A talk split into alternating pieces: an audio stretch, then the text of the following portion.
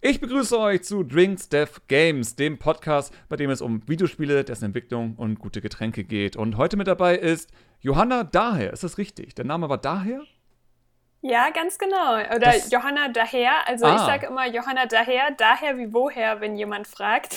Okay, weil ich war mir unsicher. Es fällt mir gerade auf. Ich habe den Text hier niedergeschrieben und dachte mir, Moment, ich wollte sie ja noch vorher fragen, ob das wirklich ihr Nachname ist. Nicht, dass ja, das irgendwie so ein Twitter-Name-Gag ist oder sowas.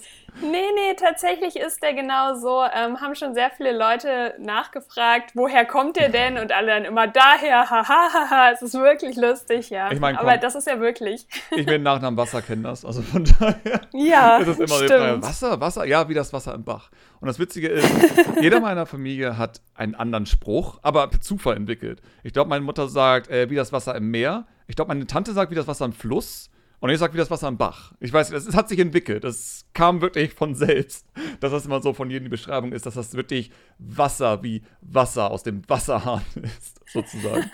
ja, sehr Aber gut. gut. Bevor, Aber natürlich auch einfach oh. dann zu schreiben. ja, auf jeden Fall. Äh, bevor wir übrigens richtig anfangen, natürlich die wichtigste Frage vorweg. Was trinkst du denn heute? Ja, ich habe heute mitgebracht ähm, einen heißen Ingwer-Zitrone-Minze-Tee, den ich gerade eben wow. noch gemacht bekommen habe, das netterweise. Klingt ziemlich gut. Ich beschränke mich wieder auf leicht alkoholisches und habe mir meinen sehr, sehr simplen Bacardi Res mit Sprite. Einfach nur, weil es simpel und einfach ist, aber tatsächlich gut schmeckt. Und ich weiß gar nicht, wann ich das kennengelernt Das ist ein bisschen her. Trinkst du eigentlich Alkohol? Ja, trinke ich schon, ähm, aber ich will heute Abend noch ein paar Sachen arbeiten, deshalb ähm, so mitten in der Woche schwierig. Aber wenn, dann bin ich so jemand, der eher die süßen Getränke mag. Mhm. Ähm, genau, weil ich tatsächlich so herb. Ich mag zum Beispiel auch Bier gar nicht so gerne. Also bei Frage nee, Bier oder. Wein würde ich dann immer Wein sagen, wobei lieblich ähm, ich da auf jeden Fall trocken, bevor, also vor, trocken vorziehen mhm. würde. Ähm, ja, alles mögliche Süße, mhm. auch in die Cocktailrichtung, äh, finde ich da ziemlich lecker. Müsstest du eigentlich Bacardi Rasmus Sprite ja eigentlich lieben, weil das ist ja nur wirklich süß und sehr, sagen wir so, einige, eine, eine Freundin hat es mal beschrieben als es schmeckt wie Kindheit, weil das so, oh. so ein oh. Brausepulver-Geschmack ist, so, so Johannisbeere-Brausepulver. Das ist eigentlich sehr interessant. Also wenn du es noch nicht kennst, kann ich nur empfehlen, Bacardi Res, hervorragender Rum. Macht ja, bisschen süchtig, tatsächlich. tatsächlich. als Mischung noch nicht. Oh, oh, oh, oh. süchtig machende Alkohol, schwierig. Oh Gott, nein. Okay, um es anzumerken, wir, ich glaube, das ist jetzt hier die vierte Episode von dem Podcast. Ich will nicht Werbung für Alkohol machen. Es geht immer um Maßen, das zu genießen. Ganz, ganz wichtig. Ah, ich dachte, jetzt kommt der Jingle. Das ist gesponsert von oh, Backert. Weißt du was, ich würde es mir wünschen? Ich würde es mir wünschen, dass irgendwie Jägermeister sagt, dich sponsern mir. Wir sagen, okay, weißt du was, jetzt wäre ich Trinker. Jetzt ist alles egal. Na, wenn Jägermeister zuhört, äh, ihr könnt euch wenden hier ans Samp. Ja, genau, bitte, bitte. ähm, ich hatte versucht raus, oder nein, ich hatte versucht, einen Satz zu bilden, um dich irgendwie einzuleiten. So im Sinne von, wer du bist, was du machst.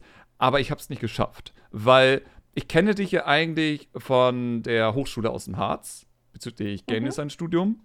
Aber da sind jetzt auch schon, glaube ich, drei Jahre, wenn nicht sogar vier, ich werde alt, ähm, einige Jahre vergangen, auf jeden Fall. Und du hast ja in der Zwischenzeit sehr viel anderes jetzt auch gemacht. Von daher, gib doch mal bitte einen kurzen Überblick, was machst du eigentlich alles und woher kommst du? Ja, ähm, also ganz gebürtig kommen komme ich aus Nordhessen, aber so von meinem Werdegang ist, dass ich hauptberuflich Journalistin bin, also gerade Online-Redakteurin beim MDR Sachsen-Anhalt. Also ich bin gerade in Magdeburg und ähm, ja, ich habe im Bachelor erst Journalistik studiert, habe mich total in den Online-Journalismus verliebt und habe gemerkt, alles mit Interaktion, alles was coole Sachen online machen kann, über Text und Bild hinausgeht, richtig, richtig cool. Mhm. Und dann habe ich verschiedene kostenlose Online-Tools auch dafür genutzt, für ein interaktives Bild und interaktives dies und das. Und irgendwann kommt man dann halt so an seine Grenzen, weil entweder kostet das Tool 12 Milliarden Euro im Abo oder ähm, es kann halt einfach nicht die Funktion, die du dir vorstellst. Und da bin ich sehr schnell auf die Idee gekommen, hm, wenn du das selber programmieren könntest, dann wäre das der coolste Shit aller Zeiten und du könntest alles machen, weil dann kannst du es ja selber programmieren. Ähm, und so bin ich in den Harz, wo wir uns dann ja auch auf der einen Game-Konferenz von uns, der Add-on, kennengelernt haben, ähm, ja, bin ich in den Harz gegangen, habe den Master Medien- und Spielekonzeption gemacht und ähm, ja, habe alle möglichen Programmierkurse belegt, die ich belegen konnte. Und um das Ganze abzuschließen und alles so zusammenzubringen, habe ich dann ähm, in der Masterarbeit mich mit News Games beschäftigt. News Games, das sind Spiele für den Journalismus. Das heißt, ich will auch zukünftig ganz gerne ähm, selber auch Spiele entwickeln, wie ich das da ja auch gelernt habe, die dann aber tatsächlich so eine News, Journalismusbezug, mehr in so eine Serious Games Richtung vielleicht auch haben. Mhm. Und ähm, da ich mich jetzt beruflich beim MDR nicht nur mit Spielen beschäftige, teilweise manchmal auch, dann geht es so vor allem in so eine E-Sport-Richtung oder wenn mal wieder sich jemand nominiert hat beim Deutschen Computerspielpreis aus Sachsen-Anhalt oder so, dann geht es dann auch um Spieler. Aber mh, vor allem auf meinem YouTube-Kanal, der gerade so mein Herzensprojekt ist, da geht es dann vor allem um Spieleentwicklung, coole Interviews auch mit Leuten aus der Games-Branche. Wie kamen Leute in die Games-Branche? Ähm, da war zum Beispiel, kleiner Spoiler, der Christian ja auch schon mal ja, stimmt. Ich war da in dem Video zu sehen. Das stimmt. ähm, genau, und hat erzählt, wie er so in die Games-Branche gekommen ist. Genau, das heißt, langweilig gesagt, ja, ich bin Online-Redakteurin, aber es sind sehr viele coole Projekte rundherum noch, mit denen man sich beschäftigt, die man feiert, vor allem auch eben mit Spieleentwicklungsbezug. Mhm. Genau, das ja, wäre die Langfassung und nicht der eine Satz. sehr cool. Ähm, ja, das, das ist einiges auf jeden Fall. Woher, okay, ganz doof gefragt, ähm, woher kommt das eigentlich sozusagen? Hattest du schon damals Spiele gespielt? So bist du tatsächlich jemand, der Spiele gespielt hat? Oder ist es eher so gekommen, so im Laufe der Zeit, doof gesagt? Nee, das ist tatsächlich, ich bin damit auf jeden Fall aufgewachsen. Also, ähm, ja, mein Papa hatte schon immer zu Hause irgendwie einen Rechner rumstehen und ähm, hat äh, selber auch, also er kann auch selber programmieren und so. Und ich saß schon in sehr jungen Jahren damals noch vor einem DOS-Rechner oh mit ähm, lustigen Jump-and-Run-Spielen und so. Und ich erinnere mich dran, eins meiner Lieblingsspiele war das äh, war Bunny Bricks. Da musst du so, du steuerst so einen Hasen und ähm, ja, musst halt so, so ein typisches Breakout-Spiel eigentlich. Da kommt der Ball, der hat so einen Baseballschläger und muss so verschiedene Steine wegmachen und so. Mhm. Und das habe ich damals sogar als Dreijährige durchgespielt. Oha. Dafür braucht man, ich habe das jetzt letztens noch in meiner DOS-Box mhm. versucht und äh, du brauchst knapp zwei Stunden. Und das Lustigste daran ist aber, dass meine Eltern damals so waren, so, hä, wenn unsere Tochter das hinbekommt, dann äh, spielen wir das auch. Und die haben damals das Finale, was man, je nachdem wie viele Leben man noch hatte, dann halt nochmal spielen und nochmal spielen konnte, die haben das nicht hinbekommen oh. und dachten sich aber, nein, diese zwei Stunden, die wollen wir jetzt nicht umsonst investiert haben und haben tatsächlich ihre junge Tochter geweckt, um dieses Finale zu machen, weil die das abends oh. nicht hinbekommen haben. Also, das heißt also, das war so der erste Kontakt quasi mit Spielen und dann ging es natürlich später weiter von LAN-Partys mit Freunden, Classy COD und so, bis aber auch zu ein paar Indie-Titeln und bis heute natürlich die unterschiedlichsten Spiele. Ähm, also ja, schon immer so begleitet. Ja, sehr cool. Ich meine, ich bin auf jeden Fall froh, dass wir doof gesagt, echt langsam in einer Zeit angekommen sind, wo einfach Videospiele normal geworden sind. Weil ich weiß halt noch so, dass in der Zeit, wo ich sechs Jahre alt war und ähnliches, dass da natürlich, sagen wir so, das The Thema Mädchen und Videospiele einfach schon vom Marketing her ja schon absichtlich abgegrenzt wurde. Mhm. Sodass halt die damaligen Firmen ja echt darauf gesetzt haben, dass Jungs Videospiele spielen, dass nichts für Mädchen ist. Und wir aber langsam echt an dem Punkt sind, wo es einfach nicht mehr stimmt. Wo es eigentlich schon fast seltsam geworden ist, dass wenn du null Kontakt mit Videospielen hattest, dass du dann eher an Anführungsstrichen der Außenseiter bist. Wenn das, das früher sowas war wie, was weiß ich, dass du ein Mädchen gefragt hast, sag mal, spielst du Spiele? Und dann kommt vielleicht sowas wie, ja, ich habe mal mit Freunden Mario Kart gespielt. Und dann war es das halt. So, das ist seltener ja. geworden tatsächlich, was ich interessante Entwicklungen empfinde. Vor allem natürlich in Hinsicht politisch, weil vielleicht wird irgendwann tatsächlich mal solche Sachen wie Killerspiele deswegen gar nicht mehr aufkommen, weil die Leute, die Politik machen, selbst diese Spiele gespielt haben. Ja, das würde ich mir auf jeden Fall auch total wünschen. Gerade oh, die Killerspieldebatte. Ich hasse die ja mhm. so, weil Leute halt dann einfach nicht verstehen, was Spieler eigentlich noch so können ähm, und sich halt immer auf so ein, zwei Titel so einschießen. Aber die Spielebranche ist ja nicht einfach nur COD zum Beispiel, ja. sondern es ist noch viel mehr und selbst COD kann man auch anders kritisch betrachten und nicht einfach immer nur mit, ja, blödes Killerspiel abtun oder so. Ja, auf jeden Fall. Ähm, und vor allem natürlich genau, die Lügen, die sozusagen drumherum kommen, natürlich, die sich dann News gebildet haben, aller GTA kannst du mit Kettensägen Prostituierte zerschneiden und sonst. Und du hockst so, wo habt ihr das her? Und kann ich dieses Spiel spielen? Weil das klingt sehr interessant. also, ja. das ist schon ein bisschen irre gewesen. Aber das ist natürlich, wie dann Medien gerne etwas hochpushen, weil Sensation ist immer gut. Ähm, wo ich ja zum Beispiel immer gerne gegen ankämpfe, sozusagen. Ich, ich bin ein großer Feind von Sensationsjournalismus. Bedeutet, irgendwelche Sachen nehmen und die dann wirklich hochpushen, obwohl in der Hinsicht dann gar nichts los ist. Äh, und vor allem natürlich im Videospielbereich haben wir das des Öfteren auch. Ähm, ich bezeichne es gerne als den Hype-Train letztendlich. Wenn einfach Sachen so hochpusht werden, dass am Ende die Enttäuschung nur noch umso größer ist. Ich meine, wir hatten das gerade wieder mit Cyberpunk letztendlich. Da sind noch mehrere Sachen natürlich schiefgelaufen.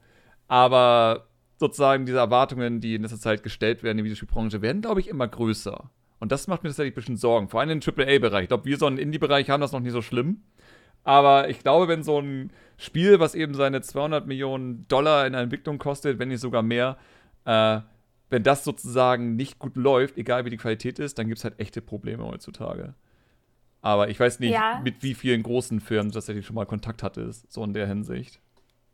Ja, noch nicht mit so vielen großen, gerade jetzt durch das Studium und so, vor allem zum Beispiel mit Ubisoft mhm. ähm, zum Beispiel, aber ähm, ich muss auch sagen, vielleicht fairerweise auf der anderen Seite, da kommt jetzt die Journalistin bei mir durch, dass es ähm, natürlich auch darauf ankommt, welche Medien man nutzt oder von welchen man sich oh ja, natürlich ja. auch so hochpushen lässt oder so. Ne? Gerade also Auf bei uns Fall. beim öffentlich-rechtlichen geht es zum Beispiel darum, nicht andauernd Clickbait zu machen und dann andere Zeitungen, gerade gewisse Boulevardeske, die wir jetzt vielleicht namentlich nicht nennen müssen, ähm, da sollte man halt jede zweite, dritte Schlagzeile vielleicht schon eher hinterfragen, wenn die das schreiben und so einen möchte gern Hype-Train lostreten oder mhm. irgendwelche Clickbait-Titel machen, dass man denkt, boah, ach krass, das ist so und so. Ähm, genau, dass man das ja auf jeden Fall auch immer hinterfragen muss, von wem die Startquelle sozusagen ausgeht. Ja, ich meine, wir hatten das, ähm, ich weiß nicht, wie du das mitverfolgt hast, bei Cyberpunk ist es mir halt sehr, sehr stark aufgefallen, mhm. dass ähm, CD Projekt Red da sozusagen sehr klar gewusst hat, was sie tun, auf jeden Fall. Zumindest das Marketing hat genau gewusst, was sie da tun. Die hatten ja ähm, verschiedene Magazine und Co. eingeladen, um eine sehr, sehr stark limitierte Demo zwei Stunden spielen zu dürfen, damit dann sozusagen, wenn die Leute zurückkommen, die kein Material zeigen durften von ihrer eigenen Play-Session sozusagen. Die hatten halt Material dann bekommen. Das durften sie zeigen. Und sie durften darüber berichten, was sie erlebt haben. Und das war einfach durchwegs, äh, ich glaube, zwei Monate vor dem Release einfach nur positiv. Ihr werdet begeistert sein, super geil. Weil, klar, natürlich, wenn, wenn man von Cyberpunk wirklich einen ganz bestimmten linearen Pfad entlang geht und nicht abweicht und alles genauso macht, wie das Spiel es verlangt, dann wirst du auch nicht so viel dieser Probleme mitbekommen, die es letztendlich gab. Aber letztendlich ist es halt eben das Problem, dass natürlich dann selbst so Quellen, die du eigentlich vertraust, was auch doof gesagt Influencer waren, die dann so gesagt haben, mega geil, ihr werdet es lieben, sozusagen, äh, dass man natürlich dann immer das Problem hat, okay, wen kann man dann wirklich vertrauen? Also, ich glaube, so dieses, diese Sache, die ich in letzter Zeit bemerkt habe in Sachen äh, Videospieljournalismus, ist, dass das Vertrauen wegen solchen Sachen immer stark schwankt. Weil natürlich jedes Magazin, das er mir von vornherein sagt, Cyberpunk ist das geilste Ding der Welt, doof gesagt, nehme ich jetzt mal als Beispiel ein IGN, das einfach ein, mhm. fast eine Hype-Maschine geworden ist. So, wenn man auf YouTube ist und ähnliches, siehst du halt, oder sehe ich das halt, weil YouTube das aus irgendwelchen Gründen wegen Algorithmus immer zeigt, ähm, dass sie halt die neuesten Serien hochpushen, dass sie die neuesten Spiele hochpushen. Die haben fünf Videos über Cyberpunk gemacht, währenddessen alle noch sauer waren, dass weil teilweise das Spiel auf ihrem PC nicht mehr läuft und halt gesagt, wie toll alles ist. Und solche Sachen halt. Ähm, was, was sozusagen denkst du, darüber an, grundsätzlich. Im Sinne von, glaubst du, dass es sozusagen wirklich langsam eine gewisse Distanz gibt zwischen ähm, Magazin und vor allem Influencern und den Spielern? Oder, weil ich habe so das Gefühl, dass irgendwie die Leuten langsam mehr Influencer vertrauen möchten als Journalisten. Ja, ich glaube halt tatsächlich, dass es immer auf unterschiedliche Sachen ankommt. Fangen wir mal so an. Also zum einen kommt es natürlich auf ähm, das Unternehmen, das das Spiel entwickelt hat, auf der einen Seite mhm. an, die natürlich bewusst auch in eine Richt gewisse Richtung halt einfach das Ganze steuern wollen. Ne? Wenn du in so einer Marketingabteilung von CD Projekt Red bist, dann ja. überlegst du dir halt, wie du gerade schon gesagt hast, bewusst, wie wollen wir das machen? Und dann zum Beispiel mit Influencern auch zu arbeiten, die eine mega Reichweite haben und zu sagen, hey, ihr spielt das jetzt mal und ähm, für ein bisschen Geld, was wir euch zum Beispiel rüberschieben, hm. ähm, berichtet ihr vielleicht auch mal nicht so kritisch und je nachdem, das kennt man ja aus der Influencer-Branche auch, wen man da vielleicht hat oder auch nicht, nehmen die das Geld dann vielleicht lieber entgegen und sind nicht so kritisch ja. oder sagen, hey, mache ich doch nicht oder so. Ähm, was dann eben anders wäre, wenn du dir wirklich kritische Journalisten einlädst, die das Ding, wenn sie dürften, von Kopf bis Nieren einmal durchtesten zum Beispiel. Ja. Man muss aber halt auch sagen, dass es auch darauf ankommt, was für eine Art Journalismus da erwartet wird oder wie viele wie viel Zeit die Journalisten dafür auch haben. Ne? Mhm. Also wenn du zum Beispiel weißt, hey, das geht nächste Woche raus und ich bekomme zwei Tage vorher den Key dafür und kann es erst dann spielen, dann kannst du bis auf die gera geradlinigen Sachen zum Beispiel oder so, kannst du ja gar nicht bis auf Herz und Nieren das gesamte Ding getestet haben, ja. sodass dir vielleicht manche Fehler gar nicht auffallen. Und dann hast du es vielleicht gar nicht böse gemeint und sagst, boah, von der Grafik hat mich das total überzeugt, die Story war total spannend und ich war so voll in den Bann gezogen. Bei mir hat es eigentlich gut funktioniert, da und da ist mal ein bisschen geruckelt, aber eigentlich ist ein geiles Spiel. Mhm. Weil du halt nur diese kurze Zeit zum Berichten zum Beispiel hattest. Ähm, und es dann halt, weil du halt tagesaktuell zum Beispiel sein wolltest oder das eben zum Beispiel vom Unternehmen nur so kurzfristig zur Verfügung gestellt bekommen hast, sodass es dann halt natürlich auch zu solchen Artikeln kommen kann. Ja. Natürlich. Und dann ist das ja gar nicht böse gemeint gewesen, zum Beispiel jetzt von Journalisten. Je nachdem, was du dir vielleicht für Influencer, andere Leute, PR-Möglichkeiten ausspielst, Klar kannst du es dann in eine gewisse Richtung lenken. Du hast IGN angesprochen, die haben ja auch eine mega Reichweite bei YouTube gerade und so. Mhm. Also ja, je nachdem, was da vielleicht auch, das weiß ich jetzt aber nicht, was da für Absprachen im Hintergrund liefen oder so. Klar hast du dann vielleicht auch eine gewisse Reichweite für dein Spiel. Es ist natürlich, ich, ich kann es ja verstehen so, weil ich bin ja sozusagen in beiden Bereichen so. Ich bin ein Konsument, aber mhm. mache auch irgendwas so bezüglich journalistischen Bereich. Ich meine, ich mache ja seit zehn Jahren sozusagen Reviews und all sowas über Videospiele und Berichte über die ganze ja. Branche. Ähm, und deswegen kann ich verstehen, dass eben dieses Misstrauen kommt. Vor allem natürlich gab es ja auch sehr, genug Fälle sozusagen, wo Journalisten sozusagen wirklich gefeuert wurden, weil sie irgendwie ein Spiel nicht so geil bewertet hatten, wie es halt sein sollte, laut den Kassen, die im Hintergrund geklingelt haben, weil halt dann auf der ganzen fetten Seite, was weiß ich, Kane Lynch 2 oder sowas gezeigt wurde. Das ist ein schönes Beispiel letztendlich. Bei Kane Lynch 2 ist ein okayes Spiel, wurde aber von einem Redakteur zerrissen. Das Problem ist aber, die Webseite hat halt äh, komplett um den Rahmen der Webseite halt Werbung für das Spiel gemacht. Und das ist natürlich nicht so geil, wenn natürlich die Firma dir richtig viel Geld gibt, also für ein Magazin oder Werbung zu machen, und dann sagt das Magazin, ja, das Spiel ist übrigens nicht so geil. Klar, also das ist natürlich immer das Schwierige, weswegen ich verstehen kann, warum man ein bisschen kritischer wird. Ich glaube aber auch, was mir zumindest aufgefallen ist, ist, Influencern verzeiht man mehr. So, wenn Influencer mal wirklich missbauen, so doof gesagt, jetzt haben wir jetzt Cyberpunk-Debatte letztendlich. Die Leute, die sozusagen die Leute andere influenziert haben, nenne ich jetzt einfach mal, sich Cyberpunk zu kaufen, weil sie selbst gedacht haben, das wird richtig, richtig geil. Ähm, ich glaube, denen wird man eher verzeihen, weil man sagt, ja gut, es sind ja auch nur einzelne Personen. Von Journalisten erwartet man ja Professionalität. Aber ich finde deswegen auch spannend oder vor allem wichtig, dass du angesprochen hast, dass ja in vielen Fällen man gar nicht die Zeit hat, die Spiele zu testen. Ich glaube, da muss man ja, wirklich. Oder halt ja. Nee, genau, oder halt nicht so ewig lange, dass ja. auch wirklich alles testen kann, wo dann der Community vielleicht plötzlich ganz andere Fehler auffallen, die halt dem Journalisten vielleicht im Test nicht untergekommen Auf sind. Auf jeden so. Fall. Ich, ich meine, genau, sowas ich glaub, wie Endgame. Also, sag mal so, wir haben ja. RPGs sind immer deswegen schwer, finde ich zum Beispiel, mhm. weil RPGs gehen ja, ja. immer seine 60 Stunden. Aber selbst sowas wie nimmer doof Mario Odyssey. So, mhm. dann machst du vielleicht so als Reviewer, würden die meisten einfach sagen, okay, ich nehme Mario Odyssey und spiele das halt durch, bis ich halt die Credits sehe. Aber bei Mario Odyssey ist ja so, dass wenn du die Credits gesehen hast, wird ja sozusagen noch Endgame-Content freigeschaltet, wo du nochmal sehr viel mehr zu tun hast. Und dann ist immer sozusagen die Frage, okay, machst du jetzt immer hier einen Cut und sagst du, ich habe die Credits gesehen, ich bewerte jetzt, was ich hier gesehen habe und das ist das Review, damit ich das rechtzeitig schaffe? Oder sagst du, ich verpasse diesen einen Tag von der Deadline sozusagen, die man da hat, und gucke es mir noch an, um das zusätzlich zu bewerten. Weil in vielen Fällen ist ja ähm, das immer schon ausschlaggebend letztendlich. Dass du einfach schon merkst bei einigen Reviewern, die haben das Spiel mit Glück vielleicht gerade so durchgespielt oder zumindest die Hälfte gespielt, weil sie wissen gar nicht, was danach kommt oder was am Ende kommt.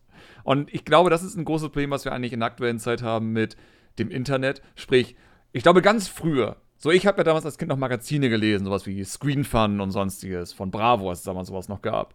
Und die mhm. hatten ja, doof gesagt, in vielen Fällen genug Zeit. Die hatten halt die monatliche ihre Ausgabe und mit Glück kommt Anfang des Monats das Spiel rein und dann können sie es halt den ganzen Monat testen, weil die Magazin kommt eh erst nächsten Monat raus. Aber im Internet, wenn du da nicht zur Deadline sozusagen hier, zum, zum Embargo, dein Video online hast, dann hast du Angst um deine Views. Und deswegen habe ich das Gefühl, dass sehr viele sich auch wirklich hetzen heutzutage. So, so schnell wie möglich über etwas zu berichten. Ähnlich wie mit News. So, ich weiß gar nicht, ähm, ob in welchem Bereich du eigentlich den Journalismus dann betreibst. So, du machst ja für MDR etwas, soweit ich das gesehen habe, oder? Genau, ja, genau. Das heißt, ich bin da öffentlich-rechtlich. Da äh, habe ich gleich vielleicht noch einen guten Punkt, den ich ähm, mhm. dazu noch hinzufügen kann. Ähm, was ich nämlich auch noch sagen wollte, ist, dass ich natürlich total verstehen kann, wenn man das Spiel für eine Review nicht zu 100 Prozent vielleicht oder 120 Prozent mit allen Extra-Leveln und so vielleicht durchspielen kann. Mhm. Aber ich persönlich finde es da enorm wichtig, dass man das zum Beispiel, wenn man es jetzt in einem Video umsetzt, dass man das halt auch transparent macht. Genau, ja. Also, dass man sagt, hey, ähm, ich habe das jetzt äh, zwei Tage spielen können und meine Erfahrung ist bisher so und so, ich bin bis dahin gekommen und ich habe gesehen, ah, da kommt vielleicht noch was, das kann ich jetzt aber gerade nicht bewerten, lasst euch überraschen oder ja. ähm, vielleicht ist das, was danach kommt, doof, ich weiß es nicht, genau. aber das genau, das finde ich halt ganz wichtig, dass man es dann halt selber sagt. So. Auf jeden Fall. Also Transparenz ist da super wichtig. Und vor allem, doof gesagt, kannst du auch einen Vorteil haben. Du kannst ein zweites Video machen. So, ich habe auch gesehen, dass einige, einige haben wirklich sozusagen Review gemacht nach drei Tagen Cyberpunk und dann eben beim wirklich Durchspielen. Äh, was ich dann die beste Lösung finde. So, erstmal hast du einen Vorteil, viele haben, und zu Recht, haben riesige Angst vor Spoiler. Und ich persönlich verteidige auch die, der Ansicht, Spoiler ist nicht nur Story-Spoiler, Spoiler ist auch Gameplay-Spoiler. So, ich nehme mal mein Lieblingsbeispiel. Ich habe mich damals mega auf Mario Galaxy gefreut, auf der Wii. Habe mir alle Trailer angesehen, habe mir alles angesehen, was es dazu gab. Und als ich das Spiel gesehen hatte, war zu 50% der Zeit immer dieses Gefühl von, ach ja, das kenne ich aus dem Trailer. So, mhm. und das Spiel wäre sehr viel unterhaltsamer und witziger gewesen, hätte ich nichts davon gewusst. Und deswegen gibt es für mich auch den Gameplay-Spoiler letztendlich. Dass du sozusagen dir auch ein Spiel ähm, von den Ideen, von den Orten und sonstiges spoilern lassen kannst. Und deswegen, damals, als zum Beispiel die äh, Switch vorgestellt wurde und sie hatten den Mario Odyssey-Trailer gezeigt, habe ich auch mich darüber beschwert, dass die fast alle Welten einmal ganz kurz gezeigt haben. Und wenn es nur ein paar Sekunden sind, aber dennoch, sie haben sehr viel gezeigt vom Spiel. Ich dachte, das müsst ihr nicht. Lasst doch einfach Amy, zeigt doch nur drei Welten und der Rest dürfen wir selbst Amy rausfinden. Ähm, ja, das, das, ist halt immer, was man damit auch wieder als Unternehmen bezwecken will. Ne? Auf der einen Seite kannst du damit sagen, als Unternehmen, hey, ich zeige dir drei Welten und die anderen sieben zeige ich dir noch nicht, äh, mhm. find selber raus. Auf der anderen Seite ist es vielleicht für manche, doof gesagt, ein Kaufanreiz oder wenn sie sehen, boah, krass, die stellen mir diese zehn Welten zur Verfügung, das ist ja vollmächtig, die will ich alle spielen, die sahen alle gut aus. Also es ja. kann andersrum aus Marketing-Sicht natürlich auch ein gutes Verkaufsargument sein, dass, hey, bezahl diesen Preis, aber guck mal, du kriegst total viel dafür. So. Das stimmt. Also, das ist, das ist auch das Spiel, das habe ich aber bei den Videos sozusagen erlebt, dass viele sozusagen dieses äh, Gameplay-Spoiler-Argument nicht mal wirklich verstanden haben. So, wo sie sagen, mhm. wo ist denn das Problem? So, ich hatte das zum Beispiel bei Reviews, ähm, ich weiß nicht, hast du Rayman Legends gespielt? Mhm, ja. Da gibt es ja die Musiklevel. So, und ich hatte eine Review über die Musiklevel gemacht. Also, ich habe hab eine Review über Rayman Legends gemacht, aber ich habe die Musiklevel nicht erwähnt. Und dann kam ein paar Mal in den Kommentaren sowas wie, oh, du hast vergessen, die Musiklevel zu erwähnen. und ich habe darunter geschrieben, du, es gibt vier, na gut, es gibt einen Bonus, aber es gibt theoretisch vier Musiklevel in diesem ganzen Spiel. Ja, Ubisoft hat es promoted, aber es sind nur vier Musiklevel im ganzen Spiel. Pro Welt gibt es ein Musiklevel. Warum ja, die soll ich schon das? cool halt. Die ne? sind super cool, aber warum soll ich das denn vorwegnehmen? So im Sinne von, wer das noch nicht gesehen hat, der wird die Zeit des Lebens haben, wenn er zum ersten Mal diese Musiklevel spielt, mhm. sozusagen. Und das ist ja, das reicht ja auch sozusagen. Von da der Typ wusste ja, dass es die Musiklevel gibt, also ist doch okay, aber lass doch allen anderen sozusagen die Chance, das einfach für sich zu entdecken, letztendlich. So. Ja, ja, ich finde, ähm, was auch so zu dem Gameplay zum Beispiel generell passt, ist, dass ich ähm, so gerade bei so Open-World-Spielen oder so, wenn man davon, finde ich, schon zu viel vorher gesehen hat, mhm. wie sich jemand anders vielleicht am Anfang bewegt oder welchen Weg er als erstes geht oder so, finde ich, ist man davon auch schon immer so total beeinflusst, entweder genau da auch lang zu gehen, weil das sah spannend aus, oder genau das Gegenteil zu machen, anstatt sich so von Anfang an irgendwie so frei entscheiden zu können, zum Beispiel. Also ich weiß total, was du meinst meinst, dass man davon sich so ja gesteuert quasi oder schon zu viel Einblick bekommen hat, fühlt so. Ich war super begeistert, wie Nintendo Breath of the Wild gelöst hatte von den Trailern her. Weil sie haben bis zum Release, ich meine, das letzte Mal habe ich sowas mitbekommen bei Metal Gear 2 sozusagen, und bis zum Release haben die so viel geheim gehalten eigentlich. Sie haben einen Trailer damals veröffentlicht mit einfach nur ein bisschen Landschaften, mit einem kleinen, kleinen wenig Gameplay und gut ist. Da haben sie den Trailer kurz vor Release veröffentlicht, wo wir herausgefunden haben, oh fuck, es gibt Story und es gibt es gibt Sprachausgabe in ein Zelda-Spiel. Was ist hier los? Sozusagen? Das haben sie halt bis zu diesem Moment komplett geheim gehalten und nichts davon berichtet oder erzählt. Und im Nachhinein ist es eigentlich witzig, weil im ersten Trailer hört man halt Zelda eine kurze Passage sprechen tatsächlich. Das heißt, man hätte sich eigentlich denken können, dass der irgendwie in die Richtung kommt. Aber erst dank diesem letzten Trailer, der dann kurz vor dem Release erschienen ist, wussten wir halt, okay, es gibt Story-Sequenzen.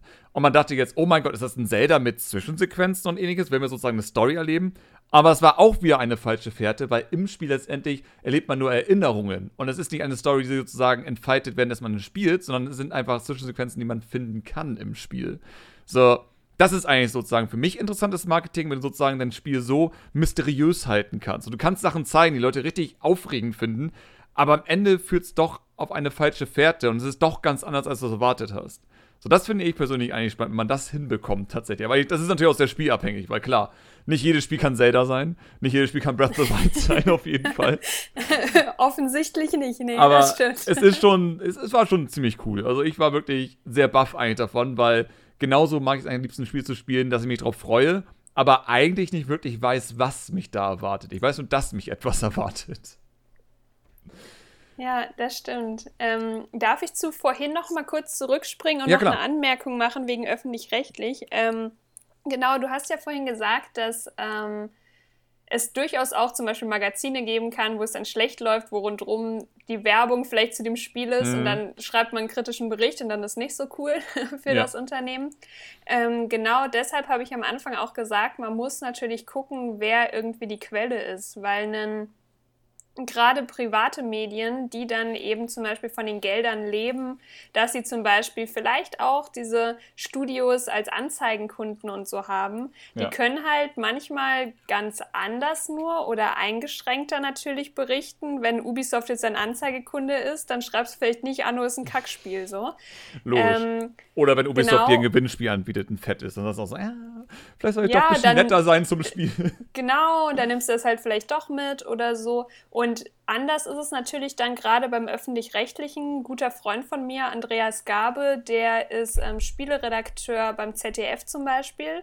Und mhm. die können da natürlich ganz anders berichten, wenn du öffentlich-rechtlich bist und nicht von Geldern von Ubisoft und Co. vielleicht abhängig. Und der hat mir auch im Interview erzählt gehabt, dass er natürlich ganz anders berichten kann. Er darf sagen, wenn ein Spiel doof ist. Er hat jetzt nicht irgendwie so Beschränkungen oder so. Mhm. Klar findet er es selbst auch schade, wenn das Unternehmen dann denkt, boah, der berichtet dann da nur doof über uns. Aber das würde er eher in Kauf nehmen für eben auch die Glaubwürdigkeit zum Beispiel oder ja. um wirklich seine Meinung äußern zu können. Und deshalb genau sage ich halt, es kommt ganz anders drauf an, für wen man berichtet, was der Background ist, den man sich halt immer auch gleichzeitig angucken sollte. Oh, und, ja. und das Gefühl habe ich jetzt als Journalistin auch, dass man Influencern, wie du vorhin gesagt hast, ganz anders verzeiht, weil man aber mh, durch die ganzen sozialen Medien die Influencer irgendwie meistens besser kennt, auch als die Journalisten. Also bei manchen mhm. Influencern habe ich zum Beispiel das Gefühl, oh, ich habe den ganzen Tag heute schon wieder verfolgt und ich habe letztens erst das gesehen von denen und das. Ähm, man hat so das Gefühl, Eine man Bindung. ist eher auf so einer Freunde-Kumpel-Basis so. Und bei Journalisten denkt man halt so, yo, ich habe letztens eine coole Review von denen gelesen, stimme ich voll überein. Hä, was hat der jetzt geschrieben? Ist voll doof, aber man kennt halt hinter dem Namen des Journalisten häufig nicht irgendwie die Geschichte ja. oder man hat nicht so eine Bindung dazu. Es ist eher das Magazin. So, du sagst dann, es genau. war IGN und nicht dieser eine Typ, der dieses Spiel wertet. Ich meine, ich sehe es immer so häufig, ähm, was weiß ich, äh, es wurde Rayman Origins bewertet und das hat irgendwie eine gute Bewertung bekommen. Rayman Legends, äh, Rayman Legends ist sozusagen wirklich ein besseres Spiel, aber eine schlechtere Wertung gekommen aus irgendwelchen Gründen. Und dann sagt man, wie kann das sein? Warum bewertet IGN Origin so geil, aber Legends ist auf einmal so kacke? Und die Antwort ist einfach, es war ein anderer Redakteur. So, andere Menschen Ja, haben genau. andere Ansichten, aber es wird halt immer auf ein Magazin runtergebrochen letztendlich. Ich glaube, das haben so Influencer natürlich einen Vorteil, dass man immer sagen kann, das ist immer dieselbe Person tatsächlich am Ende. Und deswegen finde ich auch einmal ganz positiv, dass einige Magazine eher in diese Richtung gehen, so den Redakteur ein bisschen mehr in den Vordergrund zu äh, hieven. So, es, es gibt wirklich mehr Magazine, die zum Beispiel am Anfang eines Videoreviews wirklich einblenden, wer ist das denn gerade und all sowas, was ich wichtig finde. So, man muss ja, finde wirklich ich auch cool. wenn du halt so viele Reviews von einem Magazin guckst, ist es immer gut zu sehen, ach Mensch, das ist auch von den Typen, der dieses RPG gut bewertet hat und ich fand das richtig geil und der bewertet dieses RPG auch richtig gut, dann werde ich dem wahrscheinlich vertrauen können, weil wir haben ähnlichen Geschmack. Weil es ist super, super wichtig eigentlich immer zu sehen, Reviews sind komplett subjektiv. Es gibt keine objektiven Reviews. Das ist absolut unmöglich. Ein objektives Review wäre einfach nur, es ist ein Videospiel, es hat Grafik und Sound, du kannst es spielen. So, das ist objektives Video letztendlich. Letztendlich ist sozusagen immer eine Sache, dass du so eine Art Quote rausziehen musst. So, was sagt die Masse und vor allem, was sagt dieser eine Redakteur darüber, den du schon mal irgendwo dieselbe Meinung vertreten hattest. Ja, auf jeden Fall. Deshalb finde ich, ist das halt auch so ein wichtiger Aspekt, dass man auch das transparent macht. Wer hat das irgendwie gemacht? Vielleicht, weil du, wenn es dann keine Ahnung, Online-Artikel war, kannst du auf die Person irgendwie zum Beispiel draufklicken auf den Namen und siehst, Mhm. ah, der hat auch eine Bewertung zu dem, dem, dem und dem gemacht. Vielleicht ist, hat er auch einen Vorstellungstext, wo er schon geschrieben hat, boah, ich feiere am allermeisten Strategiespiele. Ehrlich gesagt äh, mag ich die und die Spiele vielleicht eher nicht so oder habe mehr Spaß mit dem und dem. Also weil halt jeder mit anderen Geschmäckern dahin kommt. Ich mag auch verschiedene Spiele lieber als andere. Deshalb würde ich den Artikel vielleicht anders schreiben als du, der auch wieder andere Sachen mehr mag. Also, also deshalb genau finde ich einfach diese gesamte Transparenz halt einfach total wichtig immer. Deswegen würde ich zum Beispiel niemals äh, ein FIFA bewerten, nur ein JRPG oder sonstiges, weil ich genau weiß, die Bewertung würde niemandem helfen. Niemanden auf dieser Welt würde es helfen, wenn ich ein JRPG bewerte. Kein wäre geholfen. Aber ich meine, das ist auch eine weitere natürlich gute Sache, die äh, sozusagen auf, jetzt auf mich äh, gesprochen. Ähm, dank Patreon zum Beispiel hatte ich halt die Möglichkeit, schon immer ein bisschen mehr aufzupassen, was ich tue letztendlich. So, ich versuche immer meine Placements, die es natürlich gibt, weil im Hintergrund hockt immer noch eine Firma bei mir, die sozusagen davon dann die 100% bekommt. Versuche sozusagen immer Placements auszuwählen, die irgendwie Sinn machen. So, ich mache halt NordVPN, weil sozusagen VPNs ich tatsächlich auch wirklich NordVPN war nutze. zuletzt, ja. Ja, NordVPN Ja. ist halt wirklich äh, nützlich und das nutze ich auch privat. So, und ich würde niemals irgendwas bewerben, was ich nicht geil finde. Wondershare ist ein Filmschnittprogramm gewesen. Ich würde es nicht nutzen, weil ich bin primär gewohnt, aber ich habe es probiert und habe einige Funktionen wirklich praktisch gefunden. Kann ich Werbung für machen. Es gab aber einen Fall tatsächlich, ähm, wo ich richtig hart Backlash bekommen habe, den ich komplett verstanden habe. So, komplett verstanden. Und das war, ähm, ich habe für Ubisoft, also über eine, äh, über eine Agentur, ein Video über Phoenix Rising von Ubisoft gemacht. Und das Oh, war gerade die okay. Zeit, wo ich mindestens zwei Videos über Ubisoft geschimpft habe, weil die ja mega harte Probleme damals hatten mit Sexismus und Ja. Gewalt und sonstiges in der Firma. Und natürlich ist dann die Frage, warum nimmst du Geld von dieser Firma an, wenn du doch vor die ganze Zeit über sie geschimpft hattest? Kann man dir jetzt noch vertrauen? So, ich hatte wirklich, ich hatte äh, auf Patreon habe ich eine DM bekommen, die das wirklich hart hinterfragt hat. Auf Twitter gab es einen sehr, sehr wütenden Menschen, der mich deswegen ausgefragt hat. Ähm, und ich habe allen einfach nur erklären müssen, es geht hier in dem Fall, weil ich ein Game Design Video bei Phoenix Rising gemacht habe. Es geht darum, dass Phoenix Rising ich von ersten Moment an interessant fand. Das Spiel, so was dieses Team von Ubisoft dahinter entwickelt hat. Wenn ich ein Video wirklich erstelle, sozusagen, muss man mir deswegen vertrauen. Ich kann es halt niemandem beweisen, es sei denn, ich würde irgendwelche internen Daten zeigen. Aber wenn ich ein Video über irgendwas mache, ist immer die Auflage, ich darf sagen, was ich will. Und bei Phoenix Rising wollte ich halt ein Video über das Game Design machen letztendlich. Und ich musste nicht sowas sagen wie, oh, das erscheint jetzt hier auf dieser Plattform und kaufen, kaufen, kaufen. So nah. Das war halt niemals in irgendeinem Deal drin, weil das würde ich nicht mitmachen.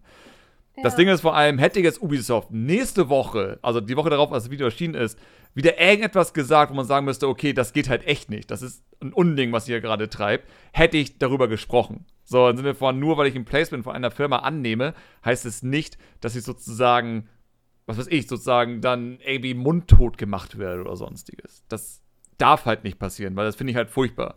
Wenn ich ein Placement annehme, es ist nur ein Deal für, ich produziere ein Video über eine bestimmte Thematik. Ich darf aussuchen, was ich da mache.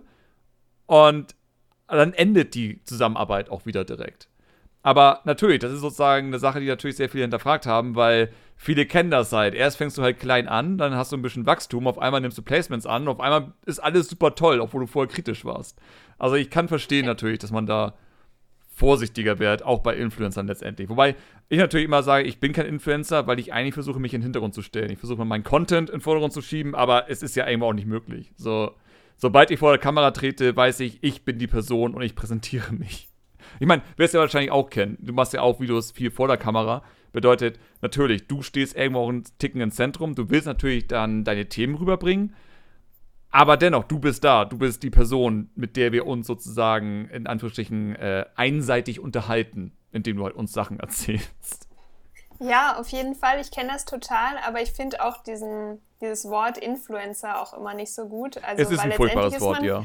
Letztendlich ist man halt ein Content Creator und ich finde aber auch, dass es diese Person vor der Kamera oder wenn sie auch nur eine Erzählstimme ist, weil man sich nicht zeigen will oder so, finde ich aber enorm wichtig, weil man zu der Person ja auch eine gewisse Beziehung aufbaut, weil man der mhm. dann vielleicht auch einfach vertraut in ihren Spielebewertungen und so. Und bei dir ist jetzt ja auch, ich meine, klar, Ubisoft wäre jetzt ein anderes Beispiel, aber wieso solltest du nicht kritisch zum Beispiel über Spiele berichten können, nur weil du jetzt NordVPN und so oder VPN als ähm, ja, Sponsor oder so von dem Video hast, die haben ja keinen Einfluss darauf, so von ihrer Marke her jetzt, ob du danach dann sagst, und Ubisoft hat das und das doof gemacht oder so. Also das steht ja in keiner Konkurrenz, deshalb ja, genau ist das ja. Also die Angst ist, glaube ich, so vom Kommerz ja. sozusagen. So, was ich genau. verstehen kann, dass sozusagen, wenn irgendwie ein Kanal zu groß wird und sehr viele Deals annimmt, dass du dir fragst sozusagen, okay, macht jetzt nur noch Content, der irgendwie happy happy ist in der Form, weil mhm. ich habe halt einen sehr kritischen Kanal, weil es mir wichtig ist, dass man auch hin und wieder mal zeigt, ey, es gibt Probleme in der Branche und sowas wie Ubisoft zum Beispiel fand ich super wichtig, darüber zu reden, weil sehr, sehr wenige deutsche Magazine haben darüber wirklich berichtet. Man muss ja sozusagen, es gibt ja auch im Hintergrund natürlich Beziehungen, die man miteinander pflegt. Bedeutet, viele haben Kontakt mit der Ubisoft PR und überlegen sie natürlich zweimal, wie stark möchte ich dieses Thema jetzt wirklich thematisieren, um halt meinen Kontakt zu Ubisoft nicht irgendwie einzuschränken. So, ich hab, sag immer, ich habe den Vorteil, im schlimmsten Fall, wenn ich zum Beispiel sage, ey, es kommt Phoenix Rising 2 raus und Ubisoft sagt, ey, du hast uns aber damals echt negativ dastehen lassen, als wir Scheiße gebaut haben, um das ja anzumerken.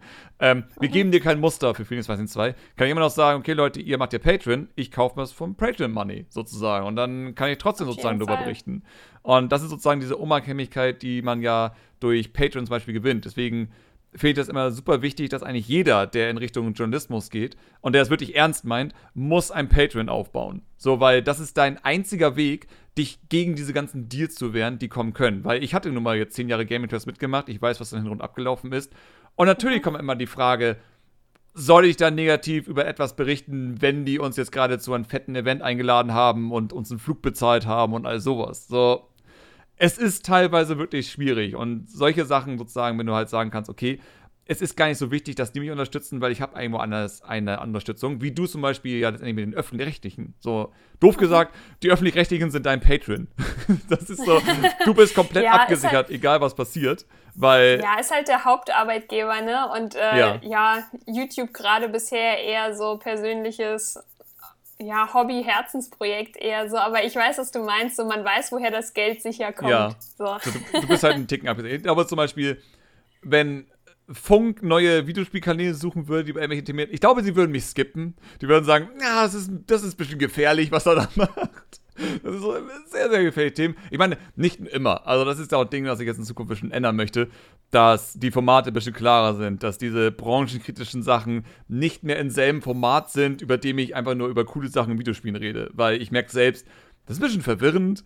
So, du kannst mhm. nicht im selben Format Sachen bringen, wo du sagst, ey, Ubisoft ist doof, aber gleichzeitig, oh, also die Tating-Formate Galaxy ist richtig super. Das ist so, das passt irgendwo nicht ganz zusammen.